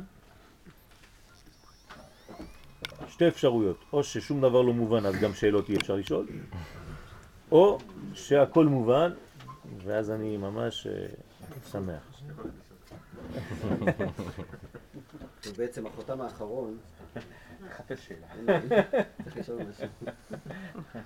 אז בעצם החותם האחרון הוא חשוב מאוד. הוא חשוב מאוד. מאוד, אנחנו חשוב לו חותם פנימי, הוא גורם להיריון. נכון. כי זה המילואים של... נכון, נכון. אז אנחנו אומרים שהוא גרוע מהמדרגה של הגבות, כי פנימי וחיצון, אבל... עכשיו יש לו בעיה, הוא הבין את השיעור אבל לא את השאלה שלך. עכשיו צריך להסביר לו את כל המילואים. תסביר. לא יכול, זה ייכנס לכל הפנימי. לא חשוב, תסביר, מה שאתה יכול. זה גם עבודה. רק אני צריך לעבוד פה. תעבוד. להגיד? כן. תעבוד. החותם הפנימי, הוא בגלל שזה אימא, והשם של אימא בספירות זה שם אקיה. אתה יודע, שם אקיה, יהיה אשר יהיה. עכשיו, בגלל שזה, למה זה גבוה? כי שם אקיה יש לו מילואים. והמילואים של שם אקיה, כמו שמעלים אב, סגמה ובן, לא יודע מה אני מדבר, אבל כולם מבינים אותם. מילואים אני מבין. לא יודע מי מבין, זה דפים כבר. אתה מבין כמה זה קשה? כל מילה צריך להסביר אותה. אמרת מילואים, תסביר לו מה זה מילואים, הוא לא מבין, הוא חושב שזה מילואים של הצבא. לא, מילואים של ההוגה. אבל מילואים של האותיות. כשאתה כותב אות, למשל א', איך אתה כותב? א', למד פה. זה המילוי שלה. אז מה המילוי של א', למד ופה? כי א' נשארת, זה המקור. אה, אוקיי, אוקיי. בסדר? זהו, זה המילוי. אז יש כמה אפשרות למלא. למשל, איך אתה כותב ה' או ה' או ה' א' או ה' י'. הכל תקרא ה' ה' ה'. אז בעצם חכמים אמרו, אפשר לכתוב גם ככה, גם ככה וגם ככה. אבל זה משנה לך את הגמטריה. כלומר, כשאתה אומר ה' א' זה שש, חמש ועוד אחד. ה' י' זה חמש עשרה כבר. ה' ה' זה עשר, וככה אתה בונה את כל המילואים, אז יש לך כל מיני מספרים. אב, סג, מה, בן, שזה אב זה עין ב' זה שבעים ושתיים. אתה לוקח את כל האפשרויות של... כל האפשרויות, יפה. בסדר? אז יש שם, זה כל מיני סודות, זה לא סתם משחקים במילים ואותיות, כן? זה לא ארמוז'מו, לשיף חלילת. כן, זה משהו הרבה יותר פנימי. מה, נמשיך? אם אתה רוצה. אנשים לא התחלת. אז בעצם ביום כיפורים היא מקבלת מכל המילואים של שם אקיה. יש מילואים לשם הוויה, י' כ' ו' כ', אבל בגלל שאנחנו בספירה גבוהה, ספירת הבינה, אז זה שם אקיה. ושם אקיה יש לו מילואים גם כן, שהמילואים שלהם זה קסה, קמה, קנה. בסדר? מאה שישים ואחת, מאה ארבעים ושלוש ו-מאה חמישים ואחת. היא מקבלת ממש מכל, ה... מכל השם עצמו. וכשמגיעים בעצם להושענא רבה, היא מקבלת רק מהמילוי של השם. כלומר מהחיצוניות, מה... מהדבר היותר רחוק. לא מכל השם. אבל המילוי הוא הכי חשוב, כי מילוי למדנו היום, הרב יואל, שמילוי זה הריון. כן, כש, כשאתה ממלא אות, זה כאילו היא בהיריון מכל מה שיש לה, נכון? אז מצד אחד אתה מקל, מקבל את השם, מצד שני אתה מקבל את המילוי, שזה מה שבעצם מאפשר לך לגעת יותר, לתפוס יותר. אז זה מה שהוא מסביר לך. אז בהתחלה ביום הכיפורים זה מדרגה אחת גבוהה של עולם הבא, ועכשיו אנחנו יורדים למדרגה שהיא יותר קרובה אלינו. לכן זה החותם האחרון. טוב, חזק וברוך. טוב, ברוך. אם יש ניגוד בין החותמות, לדוגמה ביום הכיפורים עשיתי ככה, ועכשיו עשיתי ככה. מה זאת אומרת? אם עשית תשובה באמצע, כן?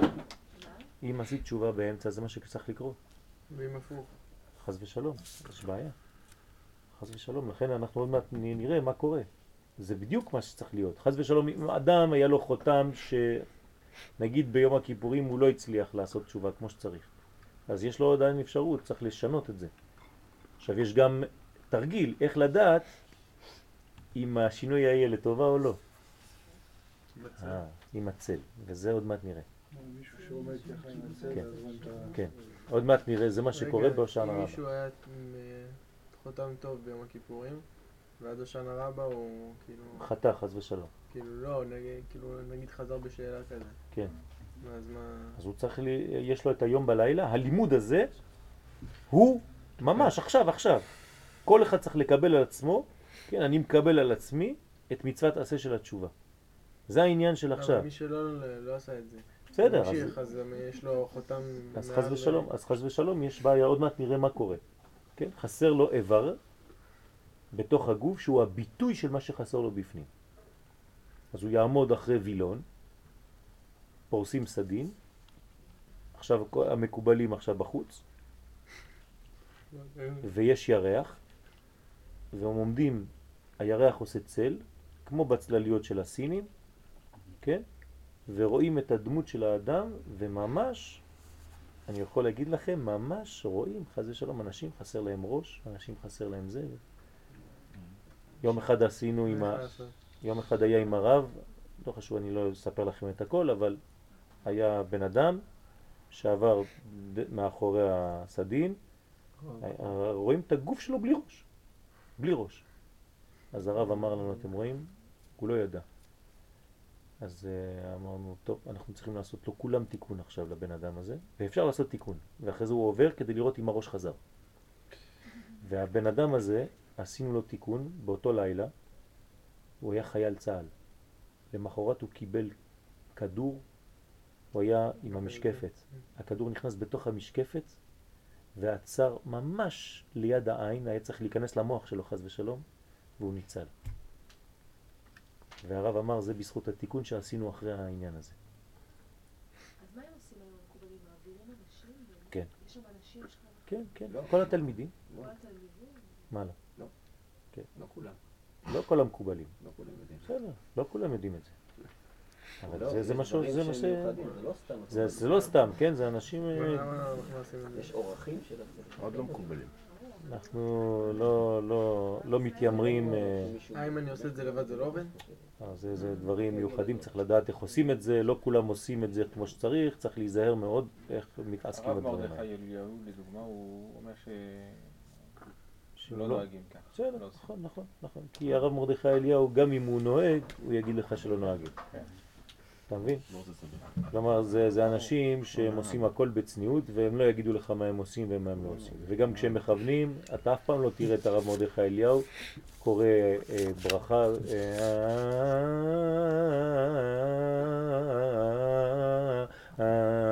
והופכים דפים וזה... שום דבר. שום דבר. הרב מרדכי אליהו, אני אגיד לך, ברוך,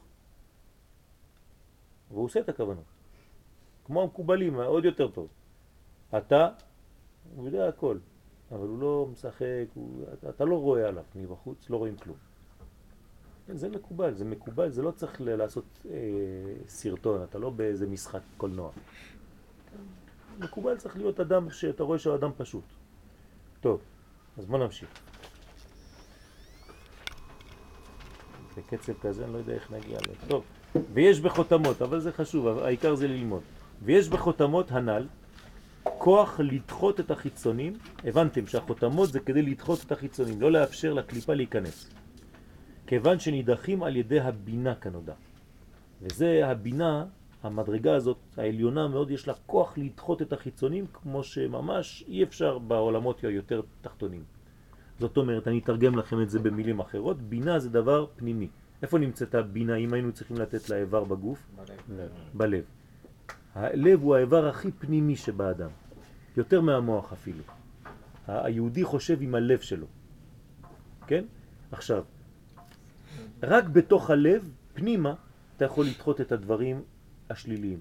אבל ככל שאתה יוצא החוצה מהלב, אז קשה לך, אתה נופל בכל מיני מדרגות. כלומר, אפילו שכולך יושן, נרדם, מה נשאר תמיד ער? הלב. אני ישנה וליבי ער. זה הסוד. פה אני מתרגם את הדברים. העולם החיצוני קשה לו לדחות את החיצוניות. אבל מי שלומד פנימיות ומי שנכנס לפנימיות, הוא תמיד יותר קל לו בעצם להיות שמור מכל הדברים החיצוניים, כי הוא נוגע במדרגה שנקראת בינה, והקליפות לא יכולות להתקרב לאור כזה. זה אור חזק מאוד, ששורף את הכל. בסדר? אתה מדבר על מדרגות הגבוהות של בינה, לא על האיש של בינה. אני מדבר על כל המדרגות של בינה. כל המדרגות. כן, כל המדרגות של בינה. ברגע שאנחנו בבינה, אנחנו כבר בעולם הבא. עכשיו, יש יותר גבוה מזה, זה חוכמה. חוכמה בכלל זה מחלה את הכל, שורף את הכל. הבינה רק דוחה. החוכמה שורפת, לא יכולים להתקרב. כלומר, כן, כמו אבא ואמא בבית. מה? אמרתי כי זה אור. זה אור גדול, כן. נכון. אז לכן נידחים על ידי הבינה כנודע, וכיוון ששני החותמות נעשו מבינה, כן? כמו שאמר יריב, שני החותמות נעשו מבינה, אנחנו תמיד מדברים על החותמות שבאים מבינה, נכון? אמרנו שזה המדרגות שיורדות, כן? הכלים. על כן יש בהם הכוח הזה, והוא סוד משנה תורה, שהוא ספר אלה הדברים. מה קוראים היום לפי התיקון? אלה הדברים. נכון? זה התיקון של הלילה הזה. זאת אומרת, תורה שבעל פה, תורה שבארץ ישראל, זה נקרא אלה הדברים. זאת אומרת, ספר דברים, משנה תורה, כן? מה יש בכוח הזה? מה, למה קוראים לזה משנה תורה? מה זה ספר הזה, ספר הדברים? הוא מצמצם. זה פנימיות הספרים הקודמים. יפה. זה לא חוזר על מה שהיה לפני. אנחנו לא רוצים חזרות סתם. תורה לא מבזבזת סתם דיו, אלא זה ההסבר הפנימי לכל מה שהיה לפני. כלומר, אם לא הבנת משהו בתורה, איפה אתה צריך ללכת לראות? בספר דברים. ספר דברים זה כמו המלכות שמגלה את הכל, כל מה שלא הבנת לפני. זה סוד גדול מאוד. כלומר, אם בראשית שמות ויקרא במדבר חשבת שאולי תורה בהר סיני זה אידיאל, בפרק ראשון בספר דברים, משה רבנו יבוא ויגיד לך, לא הבנת שום דבר. כל העיקר זה להיכנס לארץ ישראל. כל, ככה כל דבר. ואיפה שלא כתוב, למשל עניין של מרגלים, אתה תראה בפרשת מרגלים, כתוב משהו, לך לספר דברים, הוא יסביר לך בדיוק מה קרה. לכן אנשים שלומדים תורה חייבים תמיד ללכת לספר דברים, שם הם מבינים את העניינים שהם לא הבינו לפני. כמו דברי הימים. יפה. אותו דבר בעניין של ענך. אבל זה לא רק זה, אם אתה סופר את המצוות, לפי הרמב"ם, יש לך רוב המצוות, הרבה מצוות הן בספר דברים, אז אומרת שזה לא... לא חזרה ולא הסבר ולא שום דבר, דבר חדש שגמרי. זה, זה העניין, זה העניין. לא, זאת אומרת, אם המצווה היא קיימת ב... ב לא, ב... זה היה שמה, רק זה לא יכול להתגלות לפני המצב הזה. זה יוצא לפועל. כן? איך אומר הבן איש חי? זה כמו קופסה ריקה, וקופסה עם היעלום שצריך להיכנס בפנים. אז כל עוד ואין לך את היעלום שהוא ספר דברים, אז הקופסה עדיין קיימת, גם היעלום קיים בפוטנציאל, אבל אתה לא רואה אותו. אבל אז הרמב"ם רואה את המזרע בחלק מה... אז עכשיו זה מתגלה. לכן באמת ספר דברים הוא בא ומגלה את הדברים, הכל יוצא לפועל. זה מלכות. זה מלכות. כן, זה תורת ארץ ישראל. סליחה, זה שאלה מוזרה, אבל הכל, עם הכל זה אתה יכול לתת, הכל. החיצונים, מתי יתגלה האור של השם בעולם? הם גם כל הדברים... עתיד כל הרע להפוך להיות טוב. אין רע בעולם, אבל בעולם שלנו יש מציאות שמסתירה את הטוב, ולכן היא נקראת רע. אין טוב בלי רע. אה? אין גילוי של הטוב בלי הסתר. לת נהורה אלא מגו חשוכה, אומר הזוהר הקדוש, אין אור אלא מתוך החושך. לכן אנחנו בעולם שלנו צריכים את זה, אבל באמת באמת באמת אין רע, הכל רק כיסויים. איך אמרנו בשבת? כשהלבנה ביקשה של להתגלות, כן? אז הקדוש ברוך הוא אמר לה, לכי מעתי את עצמך. ותרגמנו מה זה מעתי? מלשון מעטה. לכי תחסי את עצמך. לא מלשון מיעוט, אלא מעתי, תעשימי על עצמך מעטה.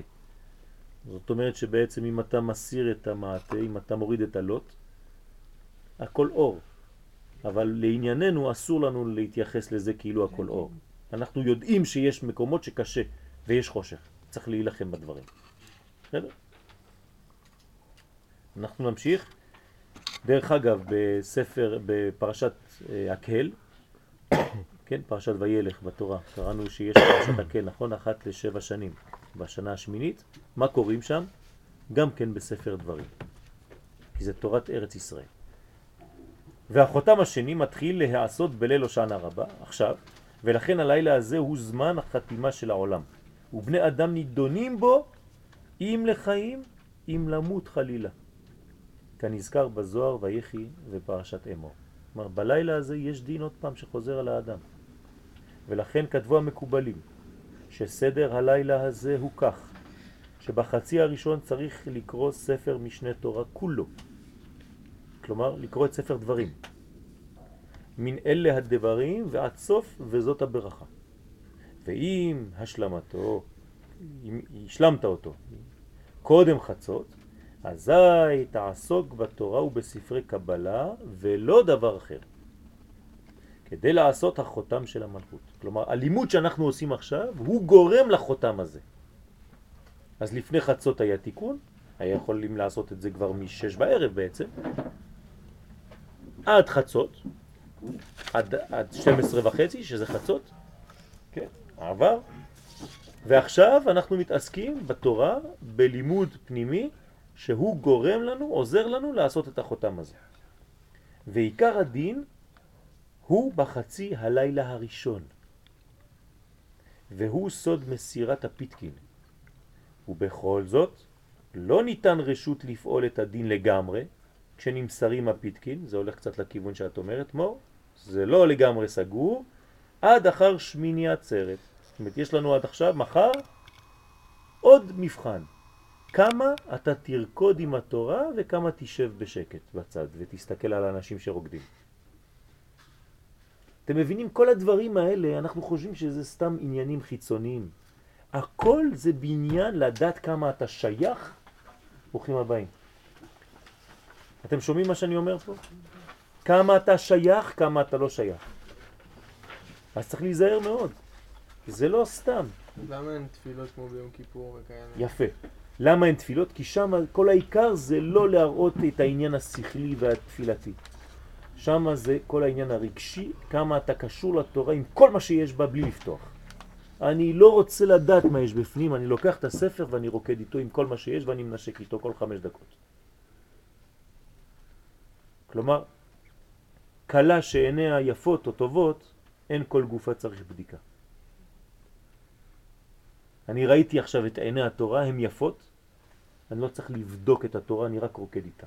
אין שום תפילות מיוחדות, משהו, כן? יש את התפילה הרגילה, אבל זה לא סליחות ודברים כמו זה, אבל יש הקפות, יש דברים. וכל הדברים האלה הם חשובים, אנשים מזלזלים בדברים האלה, צריך להיזהר, זה לא סתם. וגם לרקוד בשמחת תורה עם ההקפות, זה חשוב מאוד. ואתה מראה כמה אתה קשור לעניין, כמה אתה רחוק מהעניין. אה, אה סתם רוקדים אלה, אה, בוא תשב, בוא, בוא נלמד משהו. לא. יש זמנים שצריך ללמוד, יש זמנים שצריך לרקוד. דרך אגב, לפי הקבלה, לרקוד זה לסנן, זה נקרא לרקד. אתה מוריד את כל מה שטוב ואתה משאיר את הקליפות למעלה. ומי שעוד מכוון בריקוד, אז כל פעם שהוא צועד הוא מכוון בקליפ, בספירות, להסיר קליפות. רגל ימין זה נצח, רגל שמאל זה הוד. אתם מבינים מה הולך בעולם של קבלה? אתה רואה בן אדם שעושה אותם תנועות כמו כולם, אוכל כמו כולם, רוקט כמו כולם, שר כמו כולם, אבל הוא בעולם אחר. כל מילה שהוא אומר הוא חושב על ספירה, הוא במצב כזה, הוא מתפלל בזה, וזה עושה אותם צעדים, אותו דבר. שני חברים יצאו לדרך, בים במבום.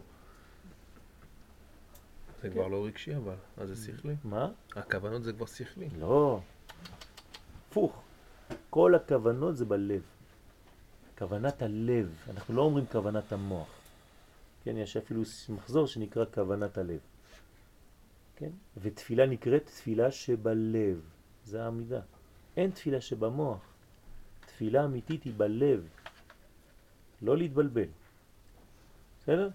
אמרת שהריקוד גם זה להוריד את האור, את החומה לרגליים. נכון, נכון. זה, זה עניין לרקד. לרקד, מה נופל כשאת מרקדת? טוב. הטוב. יפה. וכל הקליפה נשארת למעלה, היא נשרפת.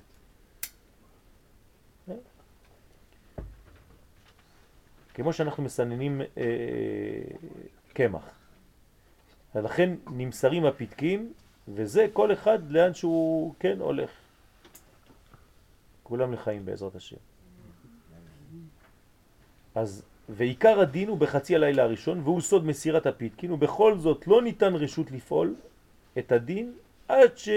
לגמרי, כשנמסרים הפתקין, עד אחר שמיני עצרת. כי עדיין תלוי הדבר אם יחזרו בתשובה תוך זמן הזה. זאת אומרת, זה הזמן שאני עכשיו מדבר, כן? יחזרו להיקח את הפתקין מיד. זאת אומרת, אפשר עכשיו ללכת לחטוף את הפתק, ממי שלקח את הפתק חז ושלום לכיוון נגיד חז ושלום לא רע, לא עלינו ולא עליכם, אפשר לחטוף לו את זה. איך חוטפים לו את זה? אתה לא תרוץ בחלל, זה עכשיו, בגלל שאתה לומד עכשיו ואתה מראה שאתה קשור. זה נקרא לחטוף את הפתק. ובזוהר הקדוש פרשת תרומה, קוף מ"ב, עמוד א', מתאר עניין זה של הושענא רבה, אומר בזוהר שבהי ליליה, באותו הלילה, התעדה צולמה מעל רשעיהו. הנה. זה מהזוהר, זה היסוד, זה המקור לדברים שאמרנו, שאומר הזוהר הקדוש באותו לילה אפשר לראות את הצלם מעל לראש של בן אדם, איפה הוא נמצא, באיזה מדרגה של קדושה הוא נמצא. ובכל זאת, עוד מעט נפתח את זה, ובכל זאת מביא גם במקום אחר, כי מסירת בפיתקין, כן, היא ביום שמיני עצרת, ביומת מנעה דחג. כלומר הזוהר הקדוש לכאורה אומר שני דברים סותרים. פעם אחת הוא אומר שזה בהושענא רבה, פעם שנייה הוא אומר שזה בשמיני עצרת. זאת אומרת שבעצם יש עדיין ערכה, אפשר עדיין לחזור לעשות את העבודה, כן, תמיד אפשר לתקן. לכן נוהגים בליל הושענא רבה אחרי חצות קודם לאשמורת הבוקר לומר סליחות, אלא שיזהר שלא לומר ויעבור, ולא שום דבר כיוצא בו. רק יאמר רחמנה אלוהינו שבשמיים, דענה לענייה, השם הוא האלוהים, השם עשה, עשה למען שמך וכו'. וגם ביום הושענא רבה, מחר בבוקר, ייזהר האדם בתפילתו במאוד מאוד, ובכל מעשיו. מחר זה כל דבר קטן צריך להיזהר, כי עדיין הדבר תלוי בתשובה. ומשם והלאה אין תקנה יותר. עכשיו כתבתי בסוגריים, ובכל זאת כתב בספר בני יששכר שעד זאת חנוכה יכולים עדיין להפוך את הפתקה. כן, זאת חנוכה, זה היום השביעי, שמיני של חנוכה. כן, כמו שמיני עצרת, שמיני של חנוכה. תשימו לב, תמיד דיברנו על השמיני, יש לנו את השמיני הזה שחוזר בכל חג בצורה שלו. אם... למה, למה צריך עכשיו את יום כיפור, כל הדברים האלה, זה אם בכל מקרה אתה יכול כל יום לחזור בתשובה? יש זמנים, נכון. אתה חוזר בתשובה, אתה נכון. השם מקבל את התשובה. נכון. שלך. אז זה כתוב, כן, דירשו השם בהימצאו, כראוהו בהיותו קרוב. אז מה מלמדים אותנו חכמים? שיש זמנים שיש יותר קרבה ויותר אפשרות.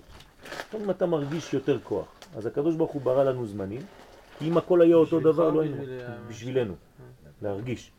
אז יש זמנים שאתה מרגיש יותר שמח, יש זמנים שאתה מרגיש יותר ככה, כן בחופש שאתה מרגיש יותר זה, אז הוא נותן לך אפשרות להתקרב יותר. וזה נכון שבכל זמן אפשר, אבל יש זמנים שהקדוש ברוך הוא קבע שיש להם כוח פוטנציאל עוד יותר חזק, זה שפיצים כאלה. אבל החותם הזה באמת כאילו משפיע או ש... כן, כן. וזה אם עכשיו אני אחזור, אחרי החותם, אני חוזר בתשובה, נגיד החותם רע, אתה לא יכול... חס ושלום, לא. נגיד. אז, אז זה מה שאני אומר, אז, אז הקדוש ברוך הוא יש לו חשבונות, אנחנו, מה שאנחנו יכולים להבין, כן, זה, זה, זה, זה כלום, פירורים.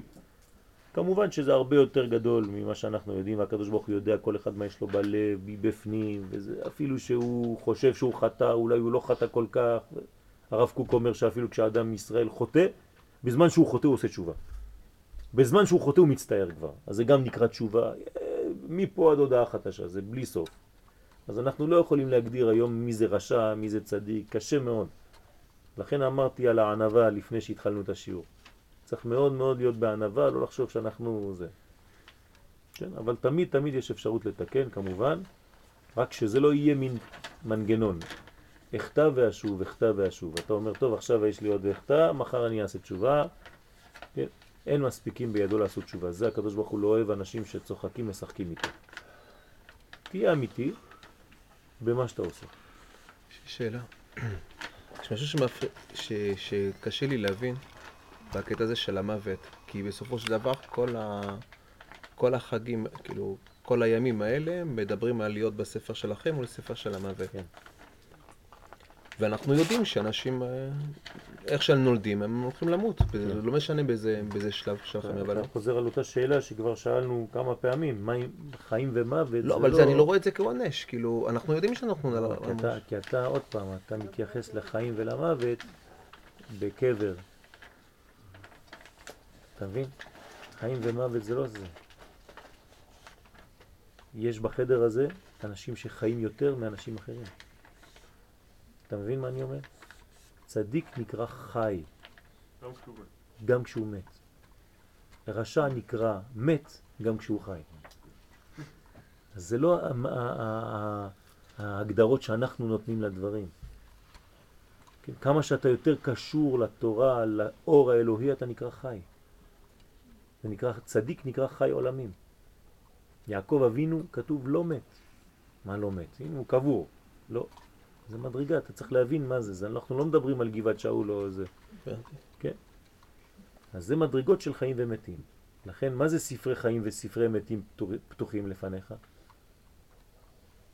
זה לא שיש רק ספר אחד שכותבים בו את החיים ואת המתים. תשים למה כתוב, ספרי חיים וספרי מתים. גם המתים בגן עדן פותחים להם את הספרים, אבל הם כבר מתו. לא. יש בתוך... עולם הבא, הם כבר מתו מהעולם הזה, שם הם עוד פעם מתים, או קצת יותר חיים, בתוך המוות. אתם מבינים מה קורה? ספרי מתים פתוחים, לא רק ספרי חיים.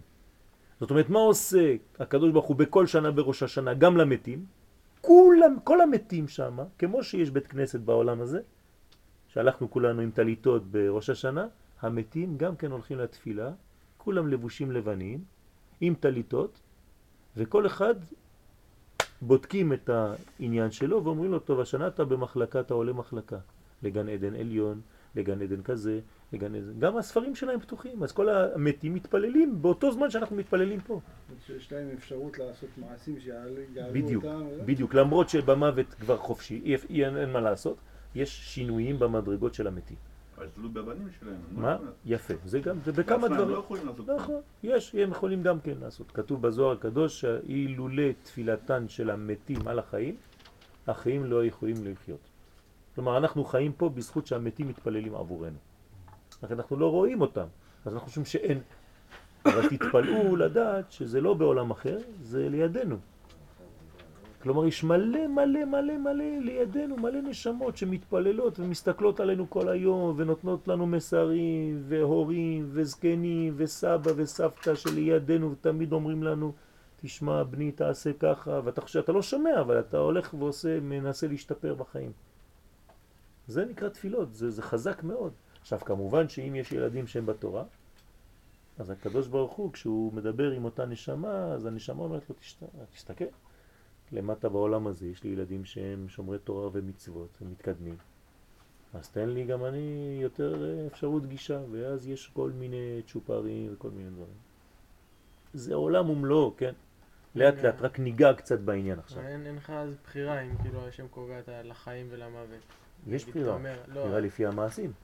אבל אתה קובע לעצמך אם אתה תהיה את ה... יפה מאוד, יפה מאוד, על זה נאמר בגמרא, יפה מאוד, שהאדם קובע לעצמו איפה הוא נמצא. חטאים תרדוף רעה. בדיוק ככה. זאת אומרת, מה שאתה אומר זה מה שאומרים המקובלים, שבעצם האדם קובע לעצמו בדיוק את העולם שהוא רוצה להיות בו. בדרך שבן אדם רוצה ללכת, מוליכים אותו. אין הקדוש ברוך הוא יושב כאילו עם איזה מקל ואומר תעשה. אתה בעצמך קובע לעצמך או את הגן עדן שלך, או את הגן עדן שלך, אני אומר פעמיים. האדם קובע לעצמו. וכל נשמה בלילה, עכשיו הולכים לישון אנשים, הנשמה עולה, מה היא הולכת לעשות? לתת דין וחשבון, חותמת על מה? על המעשים של עצמה. מי עשה את זה? היא בעצמה. כלומר, עד מאה ועשרים שנה יש להקדוש ברוך הוא ספר עם כל החתימות של אותה נשמה, כל לילה. הוא אומר לה, תשמעי, אני לא... הנה, את עלית, את זוכרת? תאריך כך וכך, עלית, חתמת פה, את אמרת לי את הכל, אנחנו לא מוסיפים שום דבר פה. את רשמת את כל הסיפור שלך. מה? יפה מאוד. כל התהליך. נכון. הכל. הכל. הכל. מור צריכה להגיע לפה, אם היא הגיעה לפה, חסר לה את זה להשלים. וכשהיא תגיע לפה ומור ומור ייפגשו, צדיק גמור. ומה, נשלם, טעם ונשלם? טעם ונשלם, שבח לבורא עולם. שבח לבורא עולם? ואז מה קורה? ואז גמר את תיקונו, שולחים אותו לעשות תיקון חלק חברו. אז אתה עכשיו מתחיל לטפל גם באחרים. אפשר לקלקל בדרך אתה... לא. מה שהשלמת כבר אי אפשר לקלקל, ברוך השם. זה כבר מה שאומרים לנו המקובלים, שברוך השם לא מקלקלים. חתום. זה כבר חתום. אז צריך להתקדם, כל הזמן אנחנו מתקדמים יותר. יש בגמרא דוגמה של האחר, שהתקלקל. גם הוא יש לו חלק לעולם הבא. נכון? כתוב לכולם יש חלק לעולם הבא, חוץ מאחר. ולמה אמרו את זה בכל רם? כי גם יש לו. לא, כדי שהוא ישמע ויגיב. ככה כתוב. אז הוא לא יגיב, אתה צריך להגיב. אין, חס ושלום, לא להתייאש מן הרחמים. אף פעם. תמיד, תמיד, כן, אפשר לתקן. ולכן החסידות באה בדור שלנו, והוסיפה לנו את הרובד הזה, שתמיד אפשר לתקן. אין ייאוש בעולם כלל. במקום שהאדם נפל הכי הכי עמוק, הכי מלוכלך, משם הוא יכול למצוא את השם. זה כל התורה של רבי נחמן, כן? זה כל העניין הזה. אסור להתייאש ואסור לייאש אנשים. איפה שהם נמצאים, תמצא בהם נקודה טובה ותעלה אותם. כי לכולם יש נקודה טובה. אי אפשר שלא יהיה טוב. אי אפשר, כן? תמיד יש אור. איך אומר... בשיר, רואים. יאיר מכיר את השיר בעל פה, כן? אי אפשר, אי אפשר שהכל יהיה רע. תמיד יש נקודה טובה, תמיד עשית משהו טוב. אתה יודע מה? אף פעם לא חשבת על דברי תורה, נכון? אז גם בשירותים לא, אז עשית מצווה. כן? יש מצווה לא לחשוב על דברי תורה בשירותים. הנה, אתה צדיק, אף פעם לא חשב. יש זמנים בשבת שלא ישנת, בין סיגריה לסיגריה. ככה, באמת, אני לא צוחק, ככה, ככה תופסים ומעלים את, את הנקודה הטובה. אומרים לאדם, כמה ישנת בשבת? עשר סיגריות. בוא נראה כמה זה לקח לך כל סיגריה, עשר דקות. עשר כפול עשר, זה מאה, זה כלום. אתה יודע כמה זמן שמרת שבת בתוך השבת עצמה? יותר ממה שלא שמרת. אז בוא נרחיב את הסיגריות, את הזמן ביניהם. ולאט לאט לאט לאט עד שאתה מוציא אנשים, מאיפה באו אנשים מעולמות השם ירחם והתקשרו לקודש. כן, לאט לאט באהבה, בשמחה, בסבלנות, כל אחד חוזר למצב הטבעי שלו, זה לא כפייה. פשוט מלמדים אותו להיות הוא בעצמו. בסדר? כן. כן. איפה הקדוש ברוך הוא באמת נכנס בכל התהליך הזה? הקדוש ברוך הוא נתן לנו את זה, זה, זה העניין שלו. הוא נתן לנו את הבחירה החופשית. זה הבחירה החופשית, זה המנגנון, הוא ברא את המנגנון הזה. זה העניין של האדם. זהו. אני נתתי לכם את החיים ואת המוות, ובחרת בחיים, תעשה עכשיו אתה בתוך הסיפור הזה. אנא השם או שענה? אז בכל זאת יש פנייה אליו. אני מבקש ממנו לעזור לי לבחור בטוב. שוב אולי, שוב אליי. זה, זה, זה, זה מותר לי, זה הבחירה החופשית גם שלי. כן? שוב אליי והשוב אליכם. אני, אני תמיד רוצה שהקדוש ברוך הוא יהיה בתוכי. אז אני מנסה, כל אחד ברמה שלו, כן? יש שעושים ייחודים כדי להיות תמיד בדרך הישר, יש שעושים הרבה דברים כדי לא לצאת מהדרך, לא להתקלקל. והעיקר, העיקר, העיקר, תמיד לדבר עם הקדוש ברוך הוא, תמיד לדבר, כמו שאתה מדבר עם חבר. אפילו שאתה לבד בחדר שלך, שעושים חסידים ביער, בכל מיני מקומות, לדבר עם הקדוש ברוך הוא. הקדוש ברוך הוא, בעצם אתה מדבר לעצמך. לא, אתה לא, אתה לא הקדוש ברוך הוא, אילו הייתי וידעתי. כן? אתה מדבר עם החלק האלוהי, כן? שבך, אבל בעצם אתה מדבר עם האינסוף ברוך הוא. זה אינסוף ברוך הוא, אנחנו לא יכולים להתקשר אליו, אנחנו לא יודעים מה זה. אנחנו לא יודעים מי, איך. אין לנו הגדרות, חס ושלום, אסור לנו להיכנס לזה. אבל אנחנו יודעים שהאינסוף הזה נתן לנו חלק בתוכנו שהוא חלק ממנו, וזה הנשמה שלי. אז אני צריך להיות כמה שיותר קרוב אליה, לאהוב אותה. אני חושבת שקשה להגיע אבל לנקודה הזאת, אי אפשר להגדיר. נכון, אז, אז לא מגדירים את זה בצורה כזאת, אז מגדירים את זה בצורה של נקודה טובה, של אור, של אופטימיות. זה הם מבינים, להיות אופטימי, להיות שמח. זה רמזים מוחשיים של העניין הזה. אם אתה לא שמח, זה מראה שאתה מקולקל מבפנים. אין לך שמחה פנימית בלב, זה לא טוב. השמחה פנימית בלב מראה שאתה אדם בריא. יותר ויותר אתה שמח, יותר ויותר אתה בריא. כלומר, יש לנו אפשרויות לבדוק. כן? זה כמו מדד, לחץ דם. הלחץ דם שלנו, אם הוא טוב או לא טוב, זה השמחה. ככה זה המדד שלנו. וכל תפילה וכל מצווה שאתה עושה, אם אתה עושה אותה בשמחה או לא, זה המדד שלך. איפה היית בזמן הזה? אומרים לך לעשות משהו, אתה הולך ככה. Okay. אז מה עשית עכשיו? אתה לא עושה את המצווה כמו שצריך, אתה סתם עושה את החיצוניות של המצווה, אתה עושה את הפעולה הגשמית כמו רובוט, אבל כולך בפנים לא נמצא. או להפך, וואי, עוד מצווה, ברוך השם, אתה בהתלהבות, באש, על זה מודדים אותך. כן, זה הבניין. תחת אשר לא עבדת את השם בשמחה ובטוב לבב. זה הדבר הכי גרוע חזה שלום. ולהפך זה הדבר הכי גדול אם אתה עושה את זה בשמחה ובטוב לבב. כן, איך הארי ז"ל היה קונה את הלולב שלו? נותן את כל הארנק שלו למוכר. אומר לו תחזיר לי את העודף. לא יודע כמה שזה צריך לעלות, לא אכפת לי. זה משהו שאי אפשר להבין, וזה לא שהוא היה עשיר. מדרגות, כל העניין שלך, כמה אתה משקיע בדברים, כמה אתה משקיע בחיים שלך, כמה אתה משקיע במצוות, כמה אתה משקיע בסוכה, כמה אתה משקיע בלולב, כמה אתה משקיע בתפילין, כמה אתה משקיע... כל החיים שלך זה זה. מה אתה מוכן להשקיע? מה הגישה שלך? מאיפה אתה בא? עכשיו, אנחנו רק בתור השני. יש לכם זמן? וכתבו המקובלים שצריך לטבול עצמו לפני התפילה. כלומר, מחר בבוקר לפני התפילה אנחנו הולכים למקווה בעזרת השם. ויכוון לפי רבנו הבעל שם טוב, זכותו יגן עלינו אמן. לייחד שם יבוק. כלומר, כשנכנסים למקווה צריך לחשוב על השם הזה. יבוק, י' ב' ק', שהוא חיבור שלוש, כן, שלושה שמות במקווה. לפי שקרקעית המקווה שהוא עומד עליה, הוא שם עדנות.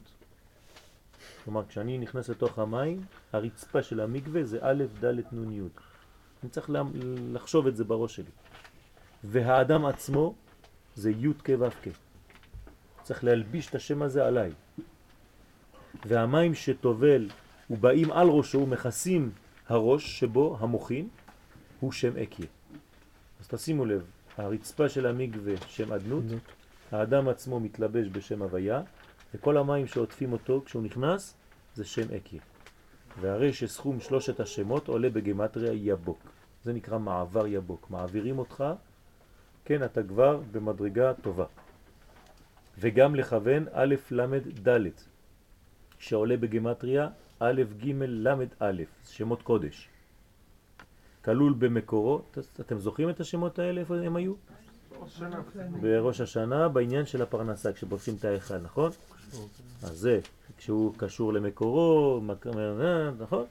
אז השם הזה, א' למד ד' שעולה בגמטריה א' ג' למד א', כלול במקורו אקיה, כזה, הנה כתבתי לכם את כל השם, איך שהוא בצירוף, וזה טוב, כן, בראש השנה ובהושענא רבה, לחשוב על השם הזה, בצירוף הזה.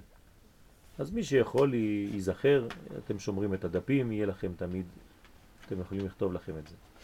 וכתב רבי חיים ויטל, זכותו לחיי העולם הבא, שמצא כתוב הטעם בקונטרס, כי בליל הושענא רבה, אז נכתבים הפתקין, וביום הושענא רבה נמסרים הפתקין, לפי שאז ניתנים בה חמישה בדי ערבה, שהם כנגד חמש גבורות.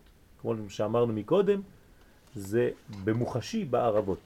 אמרנו שיש חמש מדרגות שיורדות מבינה למלכות, זה מתממש בערבות, לכן אנחנו לוקחים חמישה בדי ערבה, צריך לקשור אותם, ואנחנו דופקים על הרצפה חבית חבית ולבריך, כן? ואחר כך ביום שמיני עצרת, הוא גם חותם, אלא שבבחינה אחרת. גם שמיני עצרת זה נקרא חותם. כי אז ניתנים בה חמש גבורות ממותקות על ידי זעיר אנפין בסוד הזיווג, כי שמחת תורה הוא סוד הזיווג של זעיר אנפין הנקרא תורה. אז כשאני רוקד עם התורה, בעצם מה אני עושה? זה חיבור, זה רמז לחיבור של קודשה ברכו וכנסת ישראל. כן, רוקדים עם הקלה.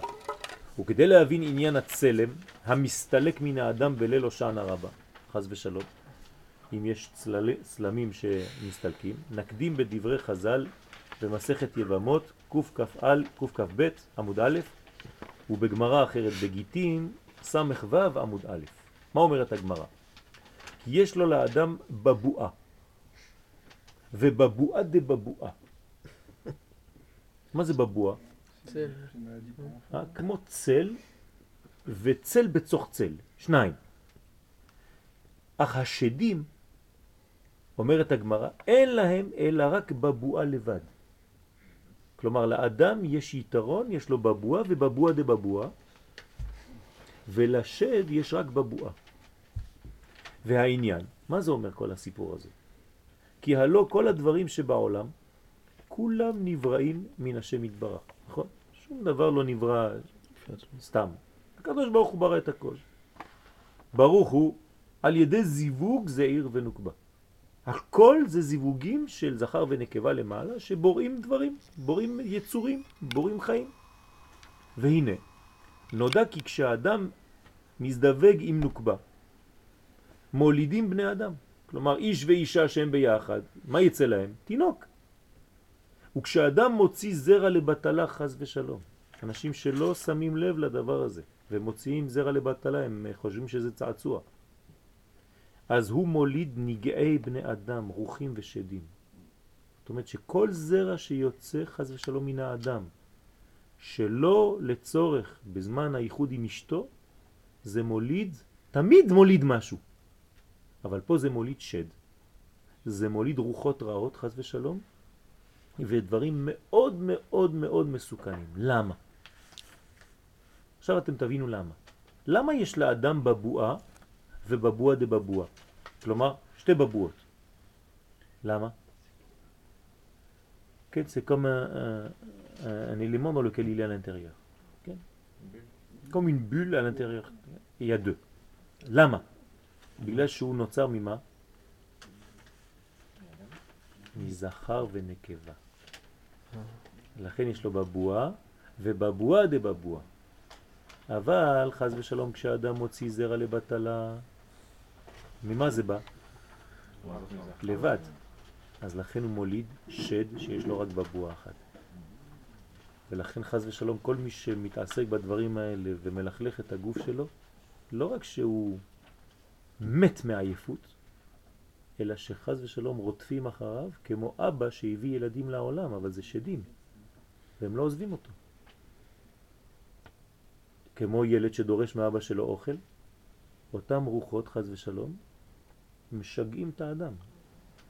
לכן מיד צריך להפסיק עם הדבר הזה, זה איסור חמור ביותר, ובמיוחד בדור שלנו, באלף השישי שאנחנו קרובים לביאת המשיח, זה התיקון המרכזי, לכן זה כל העניין של תיקון היסוד של רבי נחמן. תיקון הכללי, קורא לזה, כללי, זה כולל את הכל. כן? זה במיוחד לגברים, כן? רגע, זה שלוש בבור?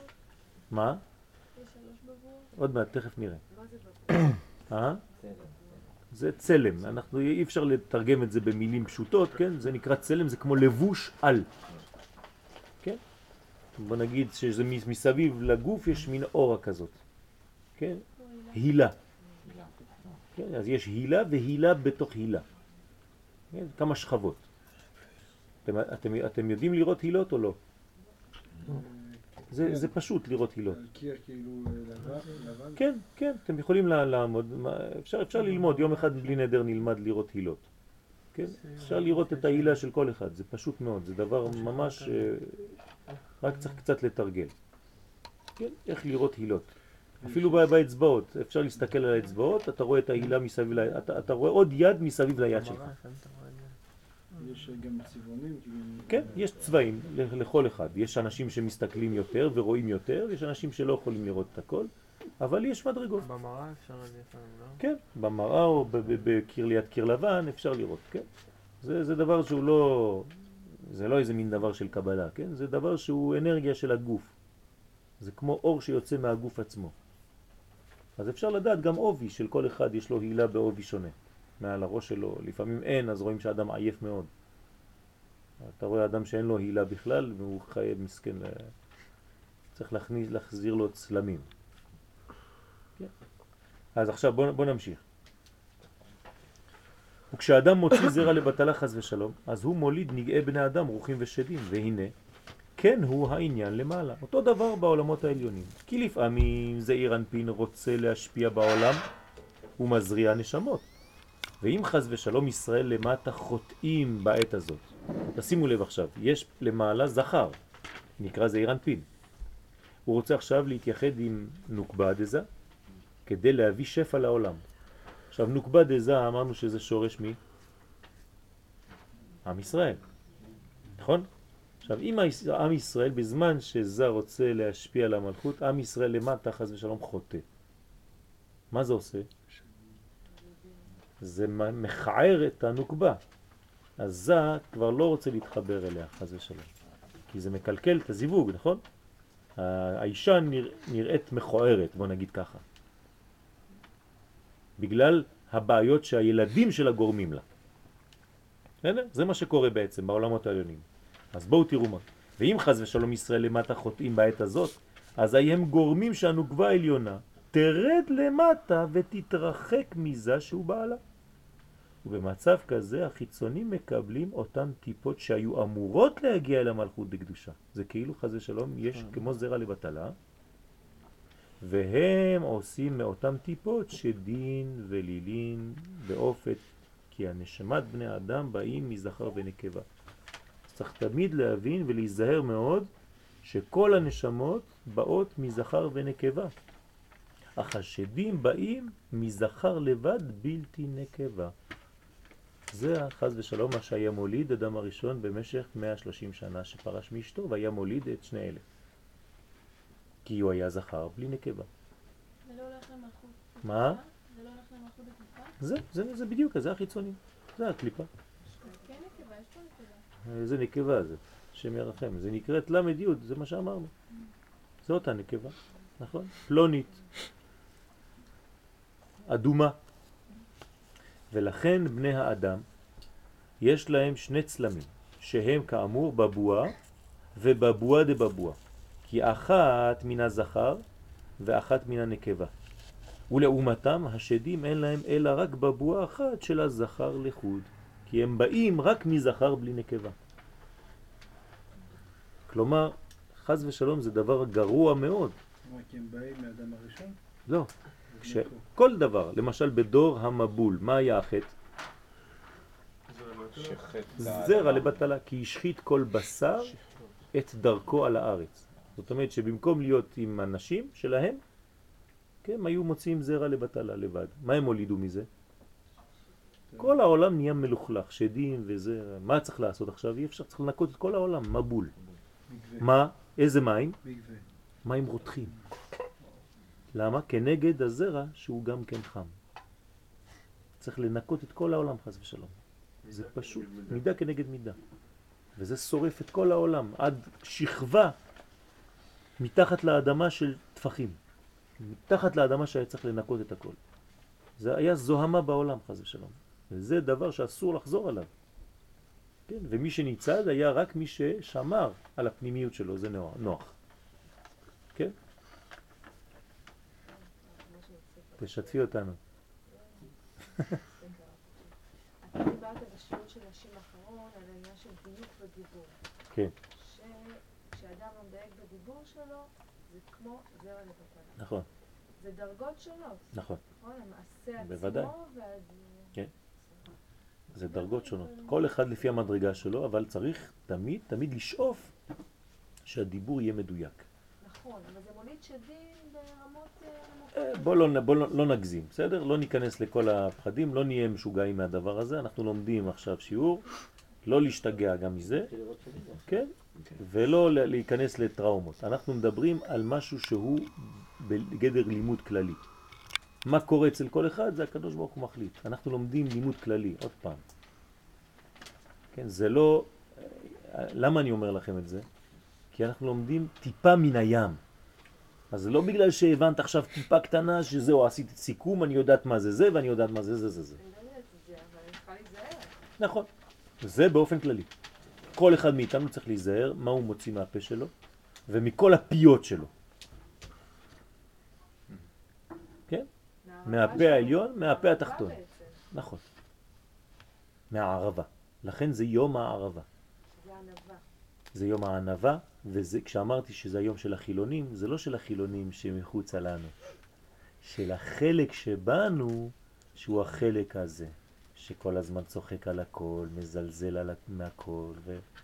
אה, לוקח הכל בקלות ראש. החלק הזה עובד היום. בסדר? וסוד הצלם, כדכתיב בתהילים, למ"ט, אך בצלם יתהלך איש. ולא כתיב בצל, כי אם בצלם. לכן יריב דייק מקודם, כן, על העניין הזה. צריך לדעת גם כן על מה אנחנו מדברים. ומשמע שיש רק צלם אחד. כתוב אך בצלם.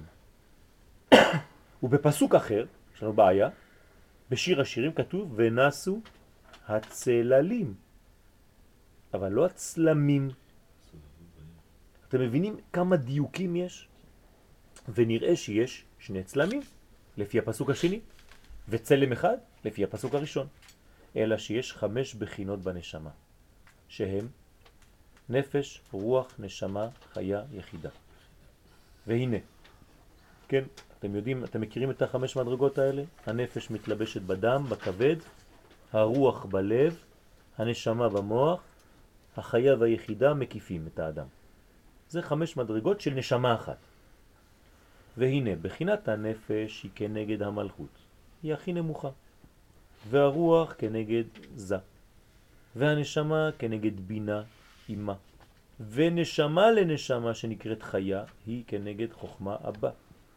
והיחידה מן הקטר שהוא ארי חנפין. וכל חמש הבחינות כוללות את נפש האדם. איך אומר הרמב"ם בהקדמה לשמונה פרקים?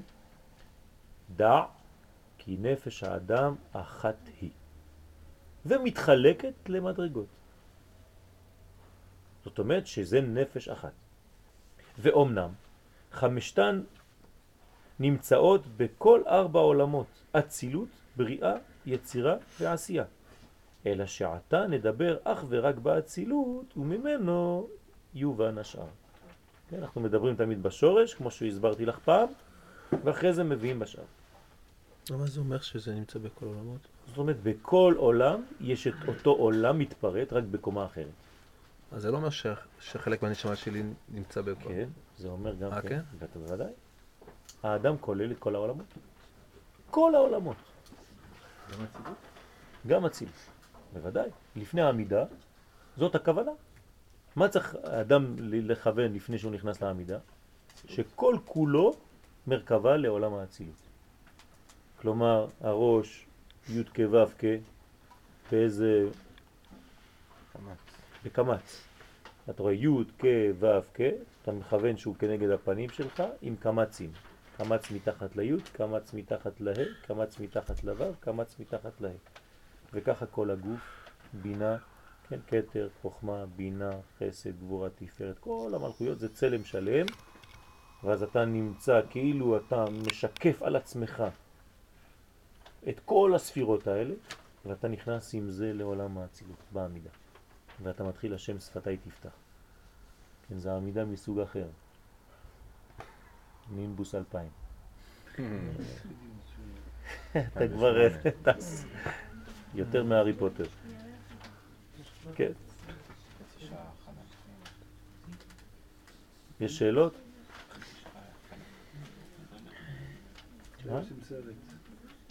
סרט. שפילברג, איפה אנחנו פה? זה יותר מ... ג'ודאי פארק. טוב. ואומנם, גוף האדם הוא ודאי מן הנוקבה. הגוף שלנו בא מצד הנקבה. כלומר, הנשמה שלנו באה מצד הזכר. והגוף בא מצד הנקבה. תמיד הדבר היותר חיצוני הוא בא מה... נקבה, והדבר היותר פנימי בא מהזכר. כי תוך חודשי העיבור בתוכה נגמרת בחינת הגוף. איפה אנחנו רואים שהגוף נבנה? בתוך הבטן של האימא. זאת אומרת, מי בונה בעצם את הגוף באמת? האימא. אבל מי באמת נפח, הנפיח, הכניס את הנשמה שם? האבא. כמו שכתוב בתחילת ספר התניה, נכון? שהנשמה היא בטיפת מוח האב. פירוש, כתוב בעץ חיים שער הצלם פרק א', כי חמש צורות נפש, רוח, נשמה, חיה, יחידה, קוראים לזה נרנחית, המתלבשים בחמישה חלקי הגוף שהם מוח, עצמות, בשר, גידים ועור, אינם מתלבשים אלא על ידי אמצעי, מיכאל זה בשבילך, הנקרא חמישה צלמים. כלומר, כשהנשמה מתלבשת בתוך הגוף, היא לא מתלבשת מיד, היא מתלבשת קודם כל באמצעי שנקרא צלמים, ואז זה מתלבש בתוך הגוף. תחילה מתלבשת, מתלבשות הצורות, נפש, רוח, נשמה, חיי יחידה, תוך חמשת הצלמים, ואחר כך על ידי זה מתלבשות בחמישה חלקי הגוף. כל קומה מתלבשת בתוך מדרגה אחת. כלומר, שמתם לב שזה המוח. מה זה המוח? לא סתם המוח הזה סתם, זה המוח שבעצמות, כן? מוח עצם או מוח עצם, תלוי איך אומרים. אחרי זה זה עצמות, אחרי זה זה בשר, אחרי זה זה גידים ואחרי זה זה אור. אתם שמים לב שזה מבפנים החוצה. כמה שיותר עמוק עד החוץ. וזה בעצם כללות חמישה צלמים נקראת צלם האדם. כל הצלמים האלה נקראים צלם, האדם. כלומר הנשמה לא מתלבשת ישר בגוף, היא מתלבשת בתוך לבוש, ויחד עם הלבוש הזה הם שניהם מתלבשים בתוך הגוף. בסדר? היא לא יכולה מיד להתלבש בתוך הגוף. היא חייבת איזה מין פילטר בינה לבין הגוף. הנשמה מחולקת לדרגות של נפש, רוח, נשמה, חיה ויחידה. כן. זה מתלבש לנו בגוף?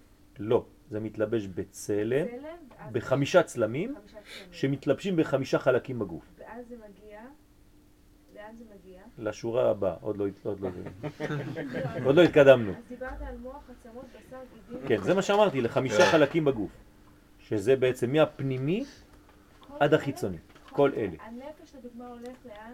הנפש הולך ל... תגידי את, לאור. נכון, נכון. האור זה רק דם. בסדר? עכשיו, זה לא אומר שבכל אחד אין את כולם, אבל העיקרי תמיד זה אותו עניין, כן? זה האדם.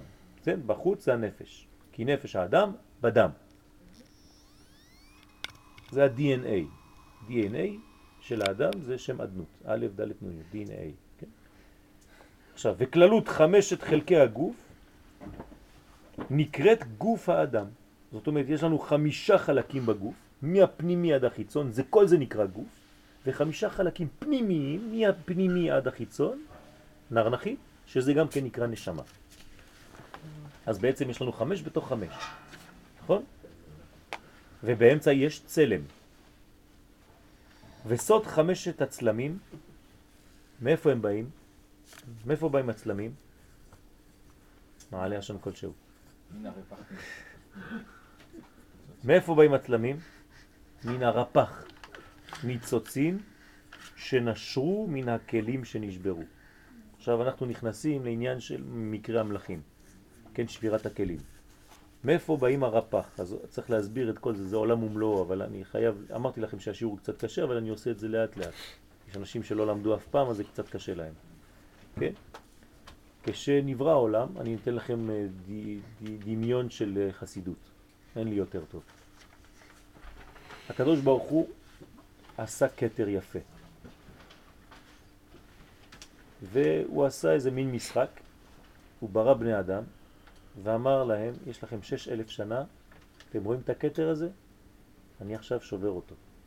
והוא זרק את הכתר הזה, שבר אותו למיליונים של חתיכות. עכשיו אמר לכל בני האדם, כל אחד עכשיו ינסה למצוא חלק קטן, להדביק אותו לחלק השני, תבנו לי את הכתר הזה מחדש, יש לכם ששת אלף שנה. טופ! ואנחנו רצים, טה-טה-טה-טה-טה-טה-טה, כל אחד רץ. יש אנשים שלא רצים הרבה, שכחו בכלל שיש כתר, לא אכפת להם מהסיפור, כן, יצאו מהמשחק, כמו במחבואים, כן? כשהייתי קטן, אני משחק במחבואים, הייתי מתחבא כל כך טוב שהמשחק כבר נגמר, כולם היו חוזרים הביתה והייתי עדיין שם בתוך החור שם, שעות. כן? אז צריך להיזהר. מה אמרת? לא, יש כאלה שלא ידעו שיש משחק. נכון. זה מה שאני אומר. נכון, לכן צריך להזכיר את זה, זה הלימוד של התורה. אותו במשחק, חגו שיש משחק. זה הסיפור של התורה. צריך להזכיר לכולם שאנחנו בתוך מערכת. תחזור לעניין, תחזור למשחק, אנחנו מחפשים לבד. בוא תעבוד, תעזור לנו. אני צריך אותך. כשאנחנו אומרים לאנשים בואו ללמוד, בואו ללמוד תורה, זה לא סתם כדי שיהיה לנו עוד איזה אחד לומד תורה. בוא תעזור לי. אתם לא מבינים שכשיש עשרה אנשים בלימוד, הסודות מתגלים שם יותר גדול? כשאנחנו שתיים בלימוד, זה מסכנות. אתה, אתה, אתה מוציא איזה חידוש קטן, משהו, שניים, כי אחד יושן בכלל, אתה מדבר, השני כבר ככה. אבל... ברוב עם הדרת מלך, כשיש חבורה, כשיש מניין, אנחנו מגלים קודש. לא, לא סתם במניין אנחנו אומרים קדוש, קדוש, קדוש. למה? כי אנחנו מגלים קודש במניין. אז כשיש עשרה גברים שלומדים תורה, זה קודש, זה מגלה קודש, זה מדרגה אחרת של לימוד. אז כולם אחראים. כולם אחראים. אני, אני אצל, אצל אחד מרבותיי, הרב שלי, כן? כשאחד חסר בלימוד, הוא קם, הוא הולך. אין לימוד בכלל. ואז הוא תסתדר עם החברים שלך. בגללך הם לא למדו תורה, תסתדר איתם. אתם כולכם חבורה אחת, כל אחד אחראי על השני. זה יכול להיות כמה שבועות ככה. כל אחד מישהו אחר חסר, כן? הוא בא, יושב, ממש יושב, פותח את הספר, מסתכל. איפה ברוך? לא פה? שלום. גם והולך, אני משבע לכם ככה. ואתה כל היום חכה לשיעור הזה, ואתה מגיע לשיעור, אין שיעור. ואז כשאתה מתקשר לברוך הזה, אל מזרום לברוך, כן? מסכן, הוא כבר לא מנתק את הטלפון שבוע, כבר לא... אתה מבין מה קורה? ככה כל אחד אחרי זה, זה גורם, ואחר זה בשיעור השני, כל אחד מתקשר איזה עשר פעמים לברוך. אתה בא היום, תיזהר, אל תעשה לי את זה, ואתה בא, כן, אני בא, ואתה בא, אני בא. וואי וואי וואי, ואם אחד לא בא, מתקשרים להרב איזה עשר שעות לפני כדי שלא יבוא ולא יכעס. זה בלגן שלם, זה עושה מין... כולם חיים רק על השיעור הזה. אתה יודע, זה בלגן הוא גורם לך. אבל אתה חי את זה. אתה בא כל היום, אתה יודע שהוא שם מסכן, מלמד לבד, אתה בא, לא בא, כשבא לך, כשבא לך... זה צחוק, זה, זה, לא, זה לא ככה. כן? אבל זה מדרגות, כן? לא כולם מסוגלים לעשות את זה. אבל יש לי רב ככה, הוא פועל. כן. אני לא יודעת אם אתה המחק הזה סתם שברת כתר, אבל ברור שעבר אותו לגמרי, על מה העולם הזה, איך הוא היה... חשבתי, יש עשר קטרים של הספירות, וזה מחזיק אותנו עד עכשיו. חלק נשבר וחלק נשאר. כן, אנחנו מדברים על החלקים התחתונים. כל השבע ספירות תחתונות נשברו. אז יש לנו מינימום ויטלי. נשאר משהו. נשאר, אם לא, לא היינו חיים בכלל. עכשיו, כשזה נפל, נפל עם כל הבניין הזה ניצוצות. הניצוצות האלה נקראים רפח. והם במספר מאתיים שמונים ושמונה. למה המספר הזה? צריך ללמוד קבלה. עכשיו אנחנו לומדים פשט של הקבלה, זה לא קבלה. Okay. עכשיו, נפלו רפח ניצוצות. רפח ניצוצים. אז כל הזמן זה עניין שמה, שזה בעצם נקרא כמו אור שנשאר ליד הכלים, כי אם האור הזה לא נשאר ליד הכלי, חבל על הכלי, אף פעם הוא לא יחזור. אז יש לו איזה ניצוץ, זה נקרא הבלה דגרמה. הוא שומר עליו מליד, נשאר איתו ליד הקבר, כמו מת. בתוך הקבר, מעל הקבר, מה יש ליד המת? אותו דבר, הבלה דגרמה. יש אותו רוח שמחכה לתחיית המתים.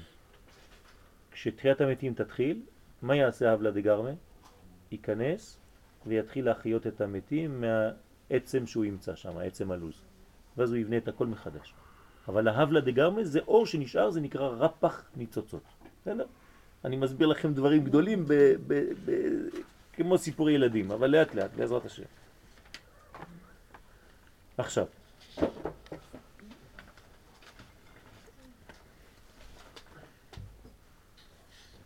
וסוד חמשת הצלמים מן הרפח ניצוצים שהם נשרו מן הכלים שנשברו ונקראים הבלה דגרמה. כן, יש פה טעות, זה לא נון, זה מם, הבלה דגרמה.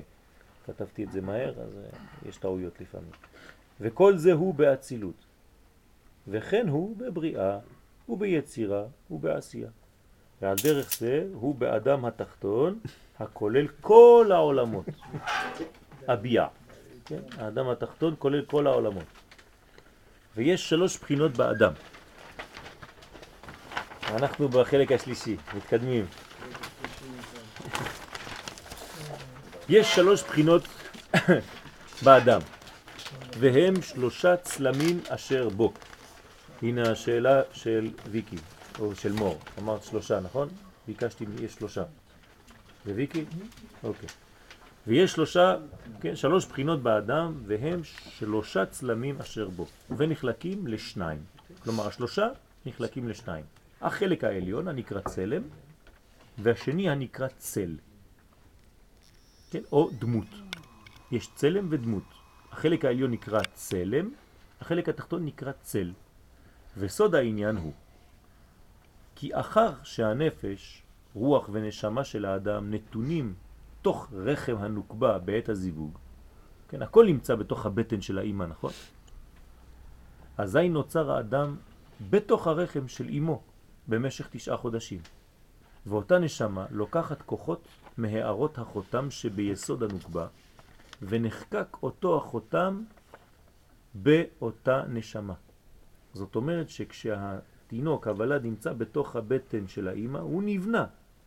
מאיפה הוא לוקח? הוא לוקח את כל הכוחות שלו מהערות של החותם שביסוד שבנוקבה. זאת אומרת שבתוך הנוקבה עצמה יש את היסוד, ושם יש את החותם של היסוד, שזה יום הכיפורים בנעילה, משם הוא לוקח, לוקח, לוקח, לוקח, ונחקק, הוא נבנה מזה.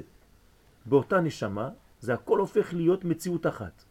וכשיצא לזה העולם, כשהתינוק נולד, תשימו לב, אני מדבר על מציאות כאן בעולם הזה, אבל זה גם רומז לעולמות העליונים. מבשרי אחזה אלוה.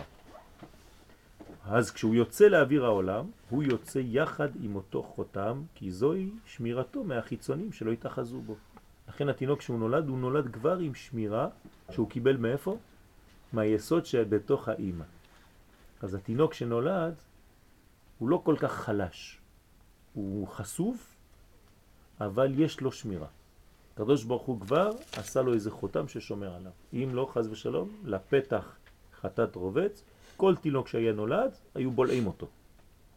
לכן הקדוש ברוך הוא עשה שמירה, מנגנון שתינוק שנולד יש לו שמירה והוא כבר נשמה. אחותה מהנקבה? בוודאי. זאת אומרת, זה תלוי גם בעבודה של האמא. כן. זאת אומרת, החותם שהיא מקבלת ביום הכיפורים בשעת הנעילה? היא מעבירה. זה מה שאמרנו בתחילה. נכון. כלומר שאם העבודה שלה לא כזה... לא, זה לא העבודה שלה. היא נוגבה, זה עולם הבא, זה בחינה שהיא מעבירה למטה. יש לה רק מחשבה אחת לאמא הזאת, לתת לילדים שלה, זהו. זה בחינה מיוחדת. בעצם כל מה שיש לה היא מקבלת מהזכר. נכון, היא מקבלת מאבא, כן? היא מקבלת מאבא והיא משפיעה למטה. אם אתה מדבר על הרעיון של אישה, בעולם הזה, אז בעצם כמו שהוא אומר, החיתום, החיתום זה מיום הכיפורים, זה מהתשובה, מהעבודה שהיא עשתה. נכון. עכשיו עוד פעם, זה עניתי לו על העניין של האמא העליונה. בעולם שלנו יש עבודה, וגם ביום הכיפורים יש עבודה. זו התשובה, כן? כלומר, כמה שיש יותר עבודה, מתגלה יותר מהאמא הזאת. זה לא שהאמא עושה תשובה, זה שהמדרגה מתחברת יותר, מגלה יותר מדרגות של אותה אמא. האמא בעצמה היא אמא הילאה, אבל כל מה שיתגלה ממנה זה תלוי בעבודה של התחתונים, ומה שיוצא מלמטה. בסדר? אז פה בעולם שלנו זה איפה הייתה המחשבה שלך עם בעלך. בסדר? עכשיו, כל הבניין הזה הוא בניין שהוא מאוד מאוד מאוד פנימי. לכן התינוק הוא כבר מציאות שהיא מפחידה. למשל, מה אומרת הגמרא? שאפילו תינוק שנולד עכשיו, את מי הוא מפחיד? עכשיו הוא נולד תינוק, אתה שם אותו ככה פה באיזה מיטה, מה לא ייכנס לחדר? הגמרא מפורשת, עכבר. למה? כי הוא מרגיש שיש מציאות של בן אדם פה. וזה רמז שיש כבר לאותו ילד, אפילו שהוא לא מבין שום דבר. עכבר יכול לעלות עליו, לשחק איתו, לנשוך אותו חס ושלום, והוא לא מבין כלום. אבל העכבר פוחד כי יש מציאות חיה פה. בסדר? אז זה גורם להבין שהילד, אפילו שהוא נולד עכשיו ואתה חושב שאין לו כלום, יש לו כבר, יש לו כבר שמירה. זה נקרא חותם שהוא קיבל מאמא בתוך הבטן. וההבדל בין האדם והשד, עכשיו אנחנו, אני חוזר, הוא כי לאדם יש גוף. אתם מבינים עכשיו למה יש לאדם גוף? כי מה יש לו? ממי נולד הגוף? ממי נולד הגוף? מהנוגבה, מהאימא, נכון? אמרנו, נכון? אצל השד הייתה נוגבה? לא. לא. אז מה אין לו? לא יהיה לו גוף. אתם מבינים למה אין לו גוף? למה לאדם יש גוף ולמה לשדים אין גוף? וזה הכוח. וההבדל בין האדם והשד הוא כי לאדם יש גוף, כי הוא כלול מזכר ונקבה. מה שאין כן השד שהוא מן הזכר לבדו ולכן אין לו גוף. כי הזכר זה רק אנרגיה. ובליל הושענא רבה, כשנגזרת חס ושלום מיטה על איזה אדם, וסוד המיטה הוא הסתלקות הנשמה מתוך הגוף. זאת אומרת, חס ושלום, מה זה, מה זה מוות? פשוט האורות של האדם שנמצאים בפנים, ונסו הצללים. נכון? כן? מה כתוב בשיר השירים? איך זה כתוב בפסוק? יפוח היום ונסו הצללים. עד שיפוח היום ונסו הצללים. מה זה אומר? זה רמז למה?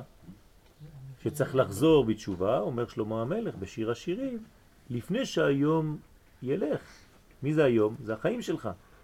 עד שיפוח היום, זה נגמר, זה הולך מהר. ונסו הצללים, אז מה? אלך לי אל הר המור ואל גבעת הלבונה. זאת אומרת, אני צריך קודם כל לעלות גבוה גבוה, לפני שזה חס ושלום זה עובר מהר, ימיו כצל עובר. אנשים מזלזלים לא מבינים. ככל שאתה צעיר יותר, אתה פחות מודע לזמן שעובר, וככל שאתה מתבגר, אתה אומר, וואלה, איך הזמן עובר מהר? נכון? איזה זמן הכי הכי עובר מהר? בין איזה גיל לאיזה גיל?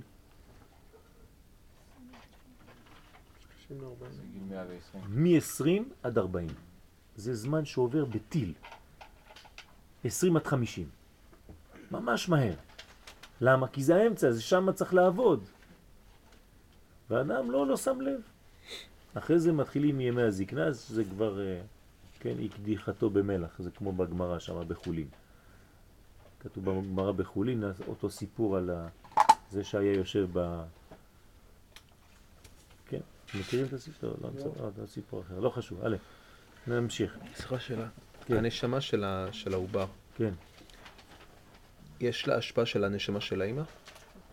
של האמא ושל האבא, של שניהם, אבל זה לא הנשמה ממש, זה הגוף. זה הגוף. כן. הקדוש ברוך הוא נותן את הנשמה הזאת, אבל יש משהו מהאמא והאבא, כן.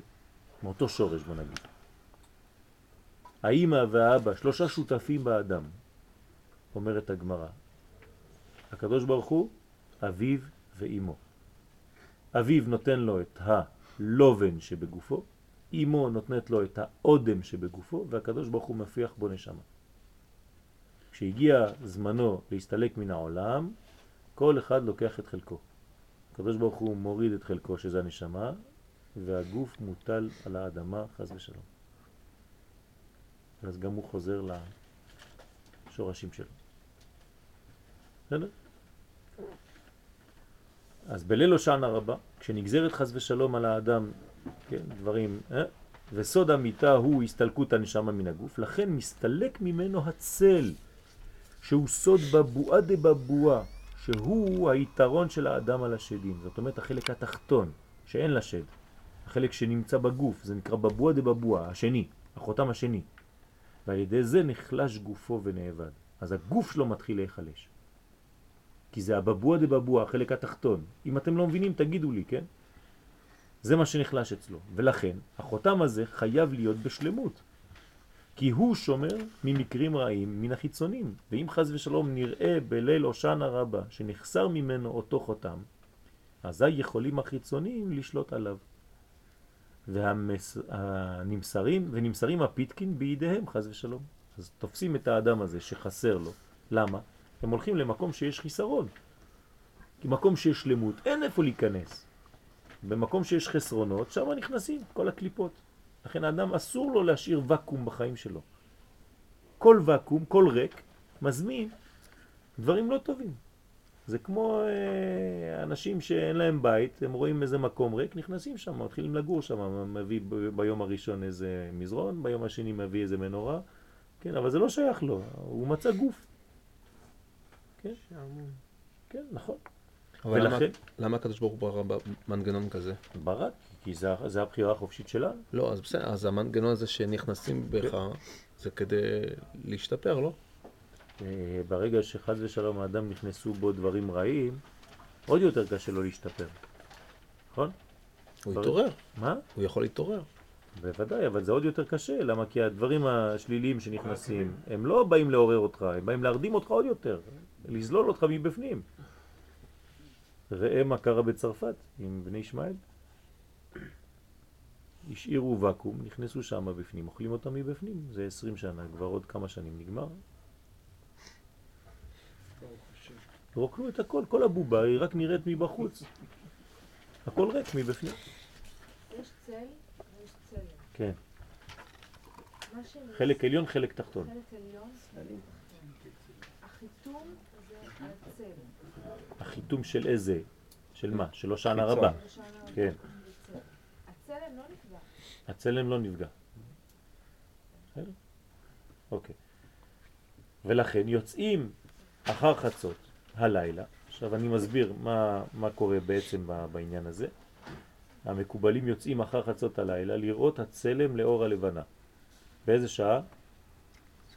כל הלילה. רק בסרטים זה חצות. כן, כל הלילה עד... עד השמורת. אז לראות את הצלם לאור הלבנה, דווקא לאור הלבנה, כי אין הדין נגמר אלא עד אחר חצות, ולכן הסתכלות האדם בצל היא דווקא אחר חצות הלילה בכל שעה שהיא. גם כי אז מתחילה הלבנה להאיר בחצות הלילה בליל הושענא רבה. הלבנה עכשיו, אם תצאו החוצה, היא חזקה מאוד. זה לילה מיוחד שהלבנה מאירה כאילו צחצחו אותה. ואין להסתכל אלא באור הלבנה. זאת אומרת, אסור לעשות את העבודה הזאת. מי שעושה את זה, כן, כמובן אנחנו לא משחקים עם הדברים האלה. אבל שני תלמידים מחזיקים סדין, ואנשים עוברים מאחורה. ואתה רואה ממש את הדמויות, כן? משתקף באור הלבנה. יש שיר כזה גם, של קורין הלל, בגגות תל אביב, לא יודע, משהו כזה. אף פעם לא שמתם לשיר הזה? שמעת את השיר הזה? נה נה נה נה נה נה נה נה, משהו כזה, כן? טוב. אז ואין להסתכל אלא באור הלבנה, כנראה כולם לומדים קבלה עכשיו. וסוד העניין הוא כי הלבנה רומזת אל המלכות שהיא נוקבה דזה. עכשיו למה באור הלבנה דווקא? כי היא רומזת לאור המלכות שהיא נרמזת, כן, היא הנוקבה דזה, שבה נעשה החותם בלילה ההוא. ואז בחצות לילה יוצאות, כן, יוצאת היא להאיר על הארץ. והיא עצמה דנה את העולם. זאת אומרת שזה העניין של המלכות עצמה. הירח עצמו דן. על ידי החותם ההוא כנ"ל.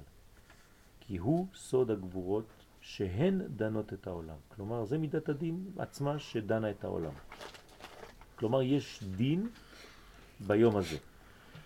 ולפי שהדינים נמסרים בידה, לכן המראה, כן, המראה המגלה את הגזרה בעולם, אינה נראית ואינה ניכרת כי אם באור הלבנה עצמה. היא בעצמה עושה את הפעולה הזאת, לכן היא אחראית על כל הדינים, כי היא נוקבה דזה, היא מידת הדין, דינה דמלכות הדין. יצא לך בראש השנה, אין את הלבנה. נכון, נכון, נכון, נכון. אז זהו, זה עכשיו, זה הגילוי של כל העניין הזה. כל מה שהיה בכיסוי שם והיה, היה דין, אבל בדין במדרגה אחרת, שהתחילת הנסירה. כלומר, אנחנו לא מדברים סתם על דין, שם זה הדין של כל הנסירה. זה עוד צריך לחזור על כל המנגנון, מה שקרה ביום ראש השנה, עד יום הכיפורים, ועד בכלל, ועד שמיני עצרת, עכשיו הכל הופך פנים בפנים. אז הדין של ראש השנה הוא בגלל כל הדין, שיש הפרדה בין זה לנוקבה דזה. זה נקרא הדין, בסדר? למרות שזה נעשה על ידי מי, מי, מי מפריד ביניהם? החסד. וזה סוד ש, שצריך להבין אותו, בסדר? הוא מפריד ביניהם כי הם אחור באחור, הוא רוצה להחזיר אותם בנים בפנים. זה, זה החסד הכי גדול. אבל כל הקטע הזה היה סיני, נכון? יש הרבה. יש הרבה.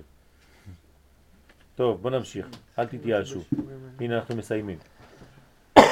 ואם תשאל, הלא כתוב בזוהר שהנשמה מסתלקת מן האדם שלושים יום לפני מותו? הזוהר מגלה לנו בפירוש, בפרשת ויחי, ששלושים יום לפני, חז ושלום, לפני ההסתלקות של האדם, שלושים יום כבר הנשמה מתחילה לצאת לאט לאט. ואיך כתוב בזוהר עצמו במקום אחר, כן, בתרומה, כי הצלם מסתלק בליל הושענא רבה. אז איך זה עובד? או שזה מסתלק בהושענא רבה וזה מיידי, או שזה שלושים יום לפני.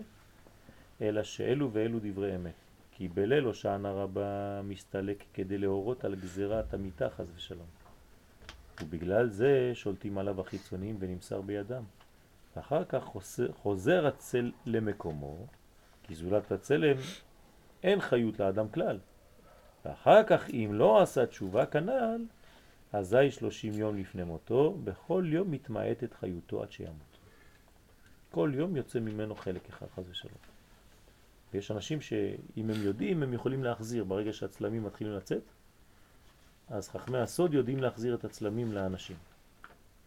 וזה נקרא פדיון נפש. אז הם יכולים לא למות? כן.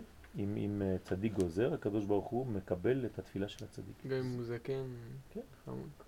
יש, יכולים לאחר, יש, יש הרבה אנשים מתפללים, מן האנשים חולים, מתפללים עבורם, מוסיפים להם חיים. אולי הרב אליהו היה צריך כבר ללכת, ובגלל, בזכות כל התפילות של כולם, הוא עדיין בחיים. והוא חוזר, עכשיו הוא מתחיל כבר לתפקד. התפילות זה דבר חזק, זה לא סתם מילים באוויר. תפילה זה דבר שמשנה טבע. אדם חולה, אתה מתפלל, הוא מבריא. זה פלא. זה פועל. לכן, בליל הושענא רבה, אינו מסתלק מן האדם, אלא רק אותו הצלם האחרון שניתן להיות נשמר על ידו מן החיצונים.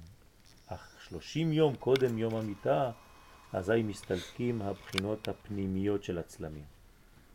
זה החלק הפנימי העליון. המקשרות את כל חלקי נרנחי ביחד. זאת אומרת, מה שעושה את הדבק בין כל החלקים. זה מה שמסתלק חז ושלום כשהאדם באמת מסתלק מן העולם. עד מאה ועשרים. לא עליכם ולא עלינו. יום הושענא רבה גדול מכל שאר ימי חול המועד. עכשיו, זה גם חול המועד, נכון? אבל זה יותר חזק מכל מה שהיה לנו בחול המועד. כי ביום זה נעשות בו בחינות רבות. כן, מה שכתבנו פה זה טיפה מהים, מה שיש בלילה הזה. כמובן שאי אפשר לדבר על הכל, כי זה דברים יותר פנימיים ואסור גם לדבר. אם בבחינת שבע הקפות, אז אני לא, עכשיו נדבר רק על הפשט. מחר, כן, יש לנו שבע, שבע הקפות. ואם במה שנכנס בו כללות הערות חמישה חסדים, בבחינת המלכות שבה. ואם במה שנכנס בבחינת חמש גבורות ביסוד שבה. וסוד שבע הקפות הוא כי החסדים הפנימיים דאימה נכנסו קודם חג הסוכות. תשימו לב, זה חסדים פנימיים של אימא שנכנסו לפני חג הסוכות, והמקיפים נכנסים על ידי מצוות ישיבת הסוכה. זאת אומרת, הפנימיים נכנסו לפני סוכות והמקיפים זה סוד הסוכה. כשנכנסנו אז אנחנו נכנסים למקיפים, כי סוד הסוכה הוא בחינת אור מקיף כנודע. והחסדים דשישה קצוות דזעיר אנפין עצמו, הפנימיים נכנסים על ידי נטילת לולב.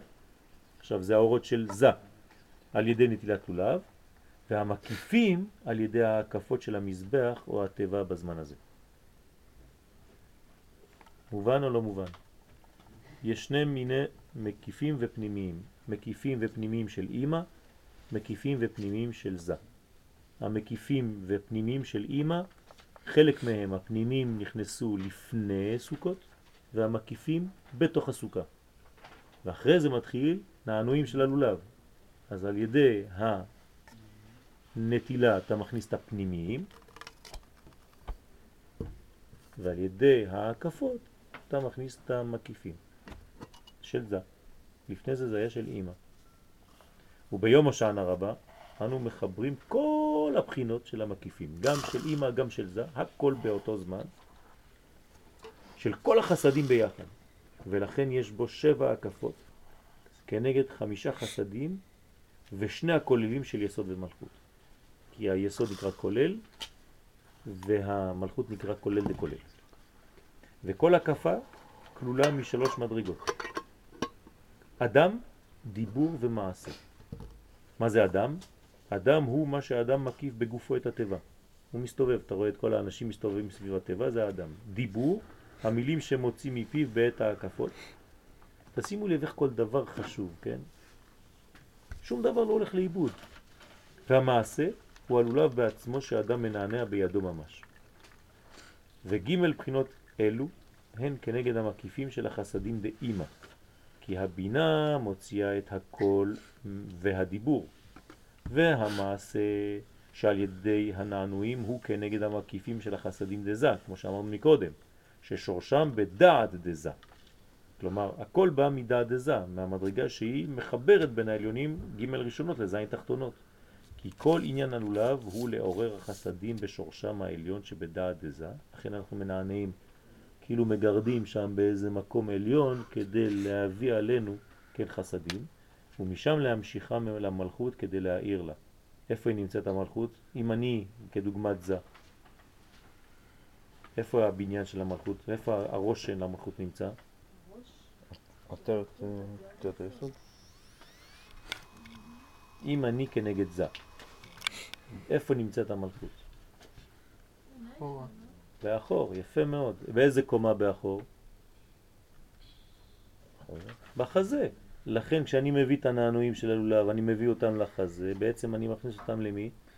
לראש של הנוגבה שעומדת בדיוק מאחורה. זה מה שמביאים שם. בסדר? לכן זה לזה, דרך זה לנוק. נקבה? אה? בנקב של הנקב. כן, נכון, בנקב. שהיא סוד הטבע. אז זה נקרא להמשיך חסדים, כן, כדי להעיר לה. וזה סוד הטבע. ואדם הוא סוד המקיפים של החסדים המתפשטים בגופה דזה, שהוא שם מה, כי האדם הוא בגמטריה מה, גמטריה אדם, וזה סוד וימינו תחבקני, כלומר שאנחנו עכשיו בזמן של חיבוק בין הקדוש ברוך הוא ובינינו, ואנחנו גם כן עושים את החיבוק הזה, שהוא זרוע גוף האדם עצמו המחבק את הקלה. בנטילת לולב, בזמן של הנטילת לולב היא עדיין באחור. כבר הייתה נסירה. כן, אבל תמיד אתה מביא, תמיד אתה מביא למדרגה. גם שהיא בפנים, היא בקומה כאן. כל אדם. זה לא באחור. כן, לא חשוב. תמיד יש לך מנגנון בתחילת כל תפילה שבאחור ואחרי זה עוברת לפנים. אז תמיד, תמיד המנגנון הזה חוזר. מה שנכנס לפני חג הסוכות, זאת אומרת, הפנימיים של אימא. של אימא. על ידי מה זה נכנס? זה על ידי ארבעה ימים של בין יום, בין הכיפורים לבין חג הסוכות. כל דבר, כל החסדים, כל החלק של החסדים שנכנסים, גם לאימא וגם ליבא, חשוב כאן איזה גורם, איזשהו גורם, כן, זאת העבודה שעושים. כן, שמה זה, זה נכנס, זה ב, בימים שבין לבין. סתם. לא סתם, סתם זה, בגלל שאתה בתהליך של, של בניין הסוכה ואתה עושה כל מיני פעולות, אז זה מביא גם כן את האורות האלה. אז זה מנגנון פנימי, מורכב. אני יודע שאנחנו לא מבינים, אבל אנחנו לומדים את העניינים כדי לדעת מה קורה בלילה הזה. קודם כל להרגיש שקורים דברים גדולים, למרות שאנחנו לא מבינים את כל התהליכים, אבל לאט לאט הדברים מתבררים. בהתחלה זה תמיד ערפל, אחרי זה זה פחות ערפל, אחרי זה קצת יותר ברור ולאט לאט. כן? סליחה, קודם, שואלת אם הנקבה היא נמצאת באחור, כן. ואני יום כיפור. כן, הוא כבר שאל את השאלה, צוריאל. ביום הכיפורים היא עברה לפנים. נכון, אבל בכל תפילה ותפילה אנחנו בונים הכל מחדש, תמיד. למרות שבמנגנון הכולל הנוקבה היא עברה לפנים והיא נמצאת בפנים והכל מוכנה לזיווג, כל תפילה ותפילה, הכל חוזר מאפס. כלומר, מחר אני מתחיל את התפילה, ביום של מחר הנוקבה באחור, אני צריך נסירה ואחרי זה צריך לעבור פנים בפנים. זה התפילות, כל התפילה זה ככה, כל תפילה זה ככה. זה מנגנון של אותו יום, של אותה מסגרת. היה אחור, נסירה, עובר לפנים, אחרי זה נגדל, זיווג, פשט, מקפלים הכל, שמים במגירה. זה היה יום שלישי בשבוע, תפשים סמכת, נתתה, נגמר התיקון שלו. תק, שמים במגירה למעלה, עוברים ליום הבא. ככה זה המנגנון. שאלות לא יהיה הרבה. מטבע הדברים. לא, עברת על הסוף של השיעור מאוד מהר, אבל יש לנו המון... אני יודע, אבל אני מרגיש שאנשים קצת קשה להם בגלל זה. אז רק שתיים ורבע, אנחנו יכולים ללמוד משהו יותר קל. כן, כן. מה? מבסוטי, חשבתי זה חמש, הייתי... לא, לא, שתיים ורבע, יש לנו עוד... משהו יותר קל, אם אתם רוצים, מי שרוצה לישון, שירגיש נוח, באמת.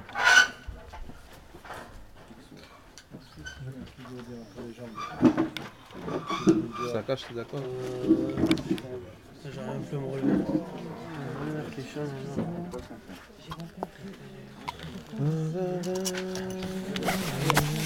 יש הפסקה קטנה עכשיו.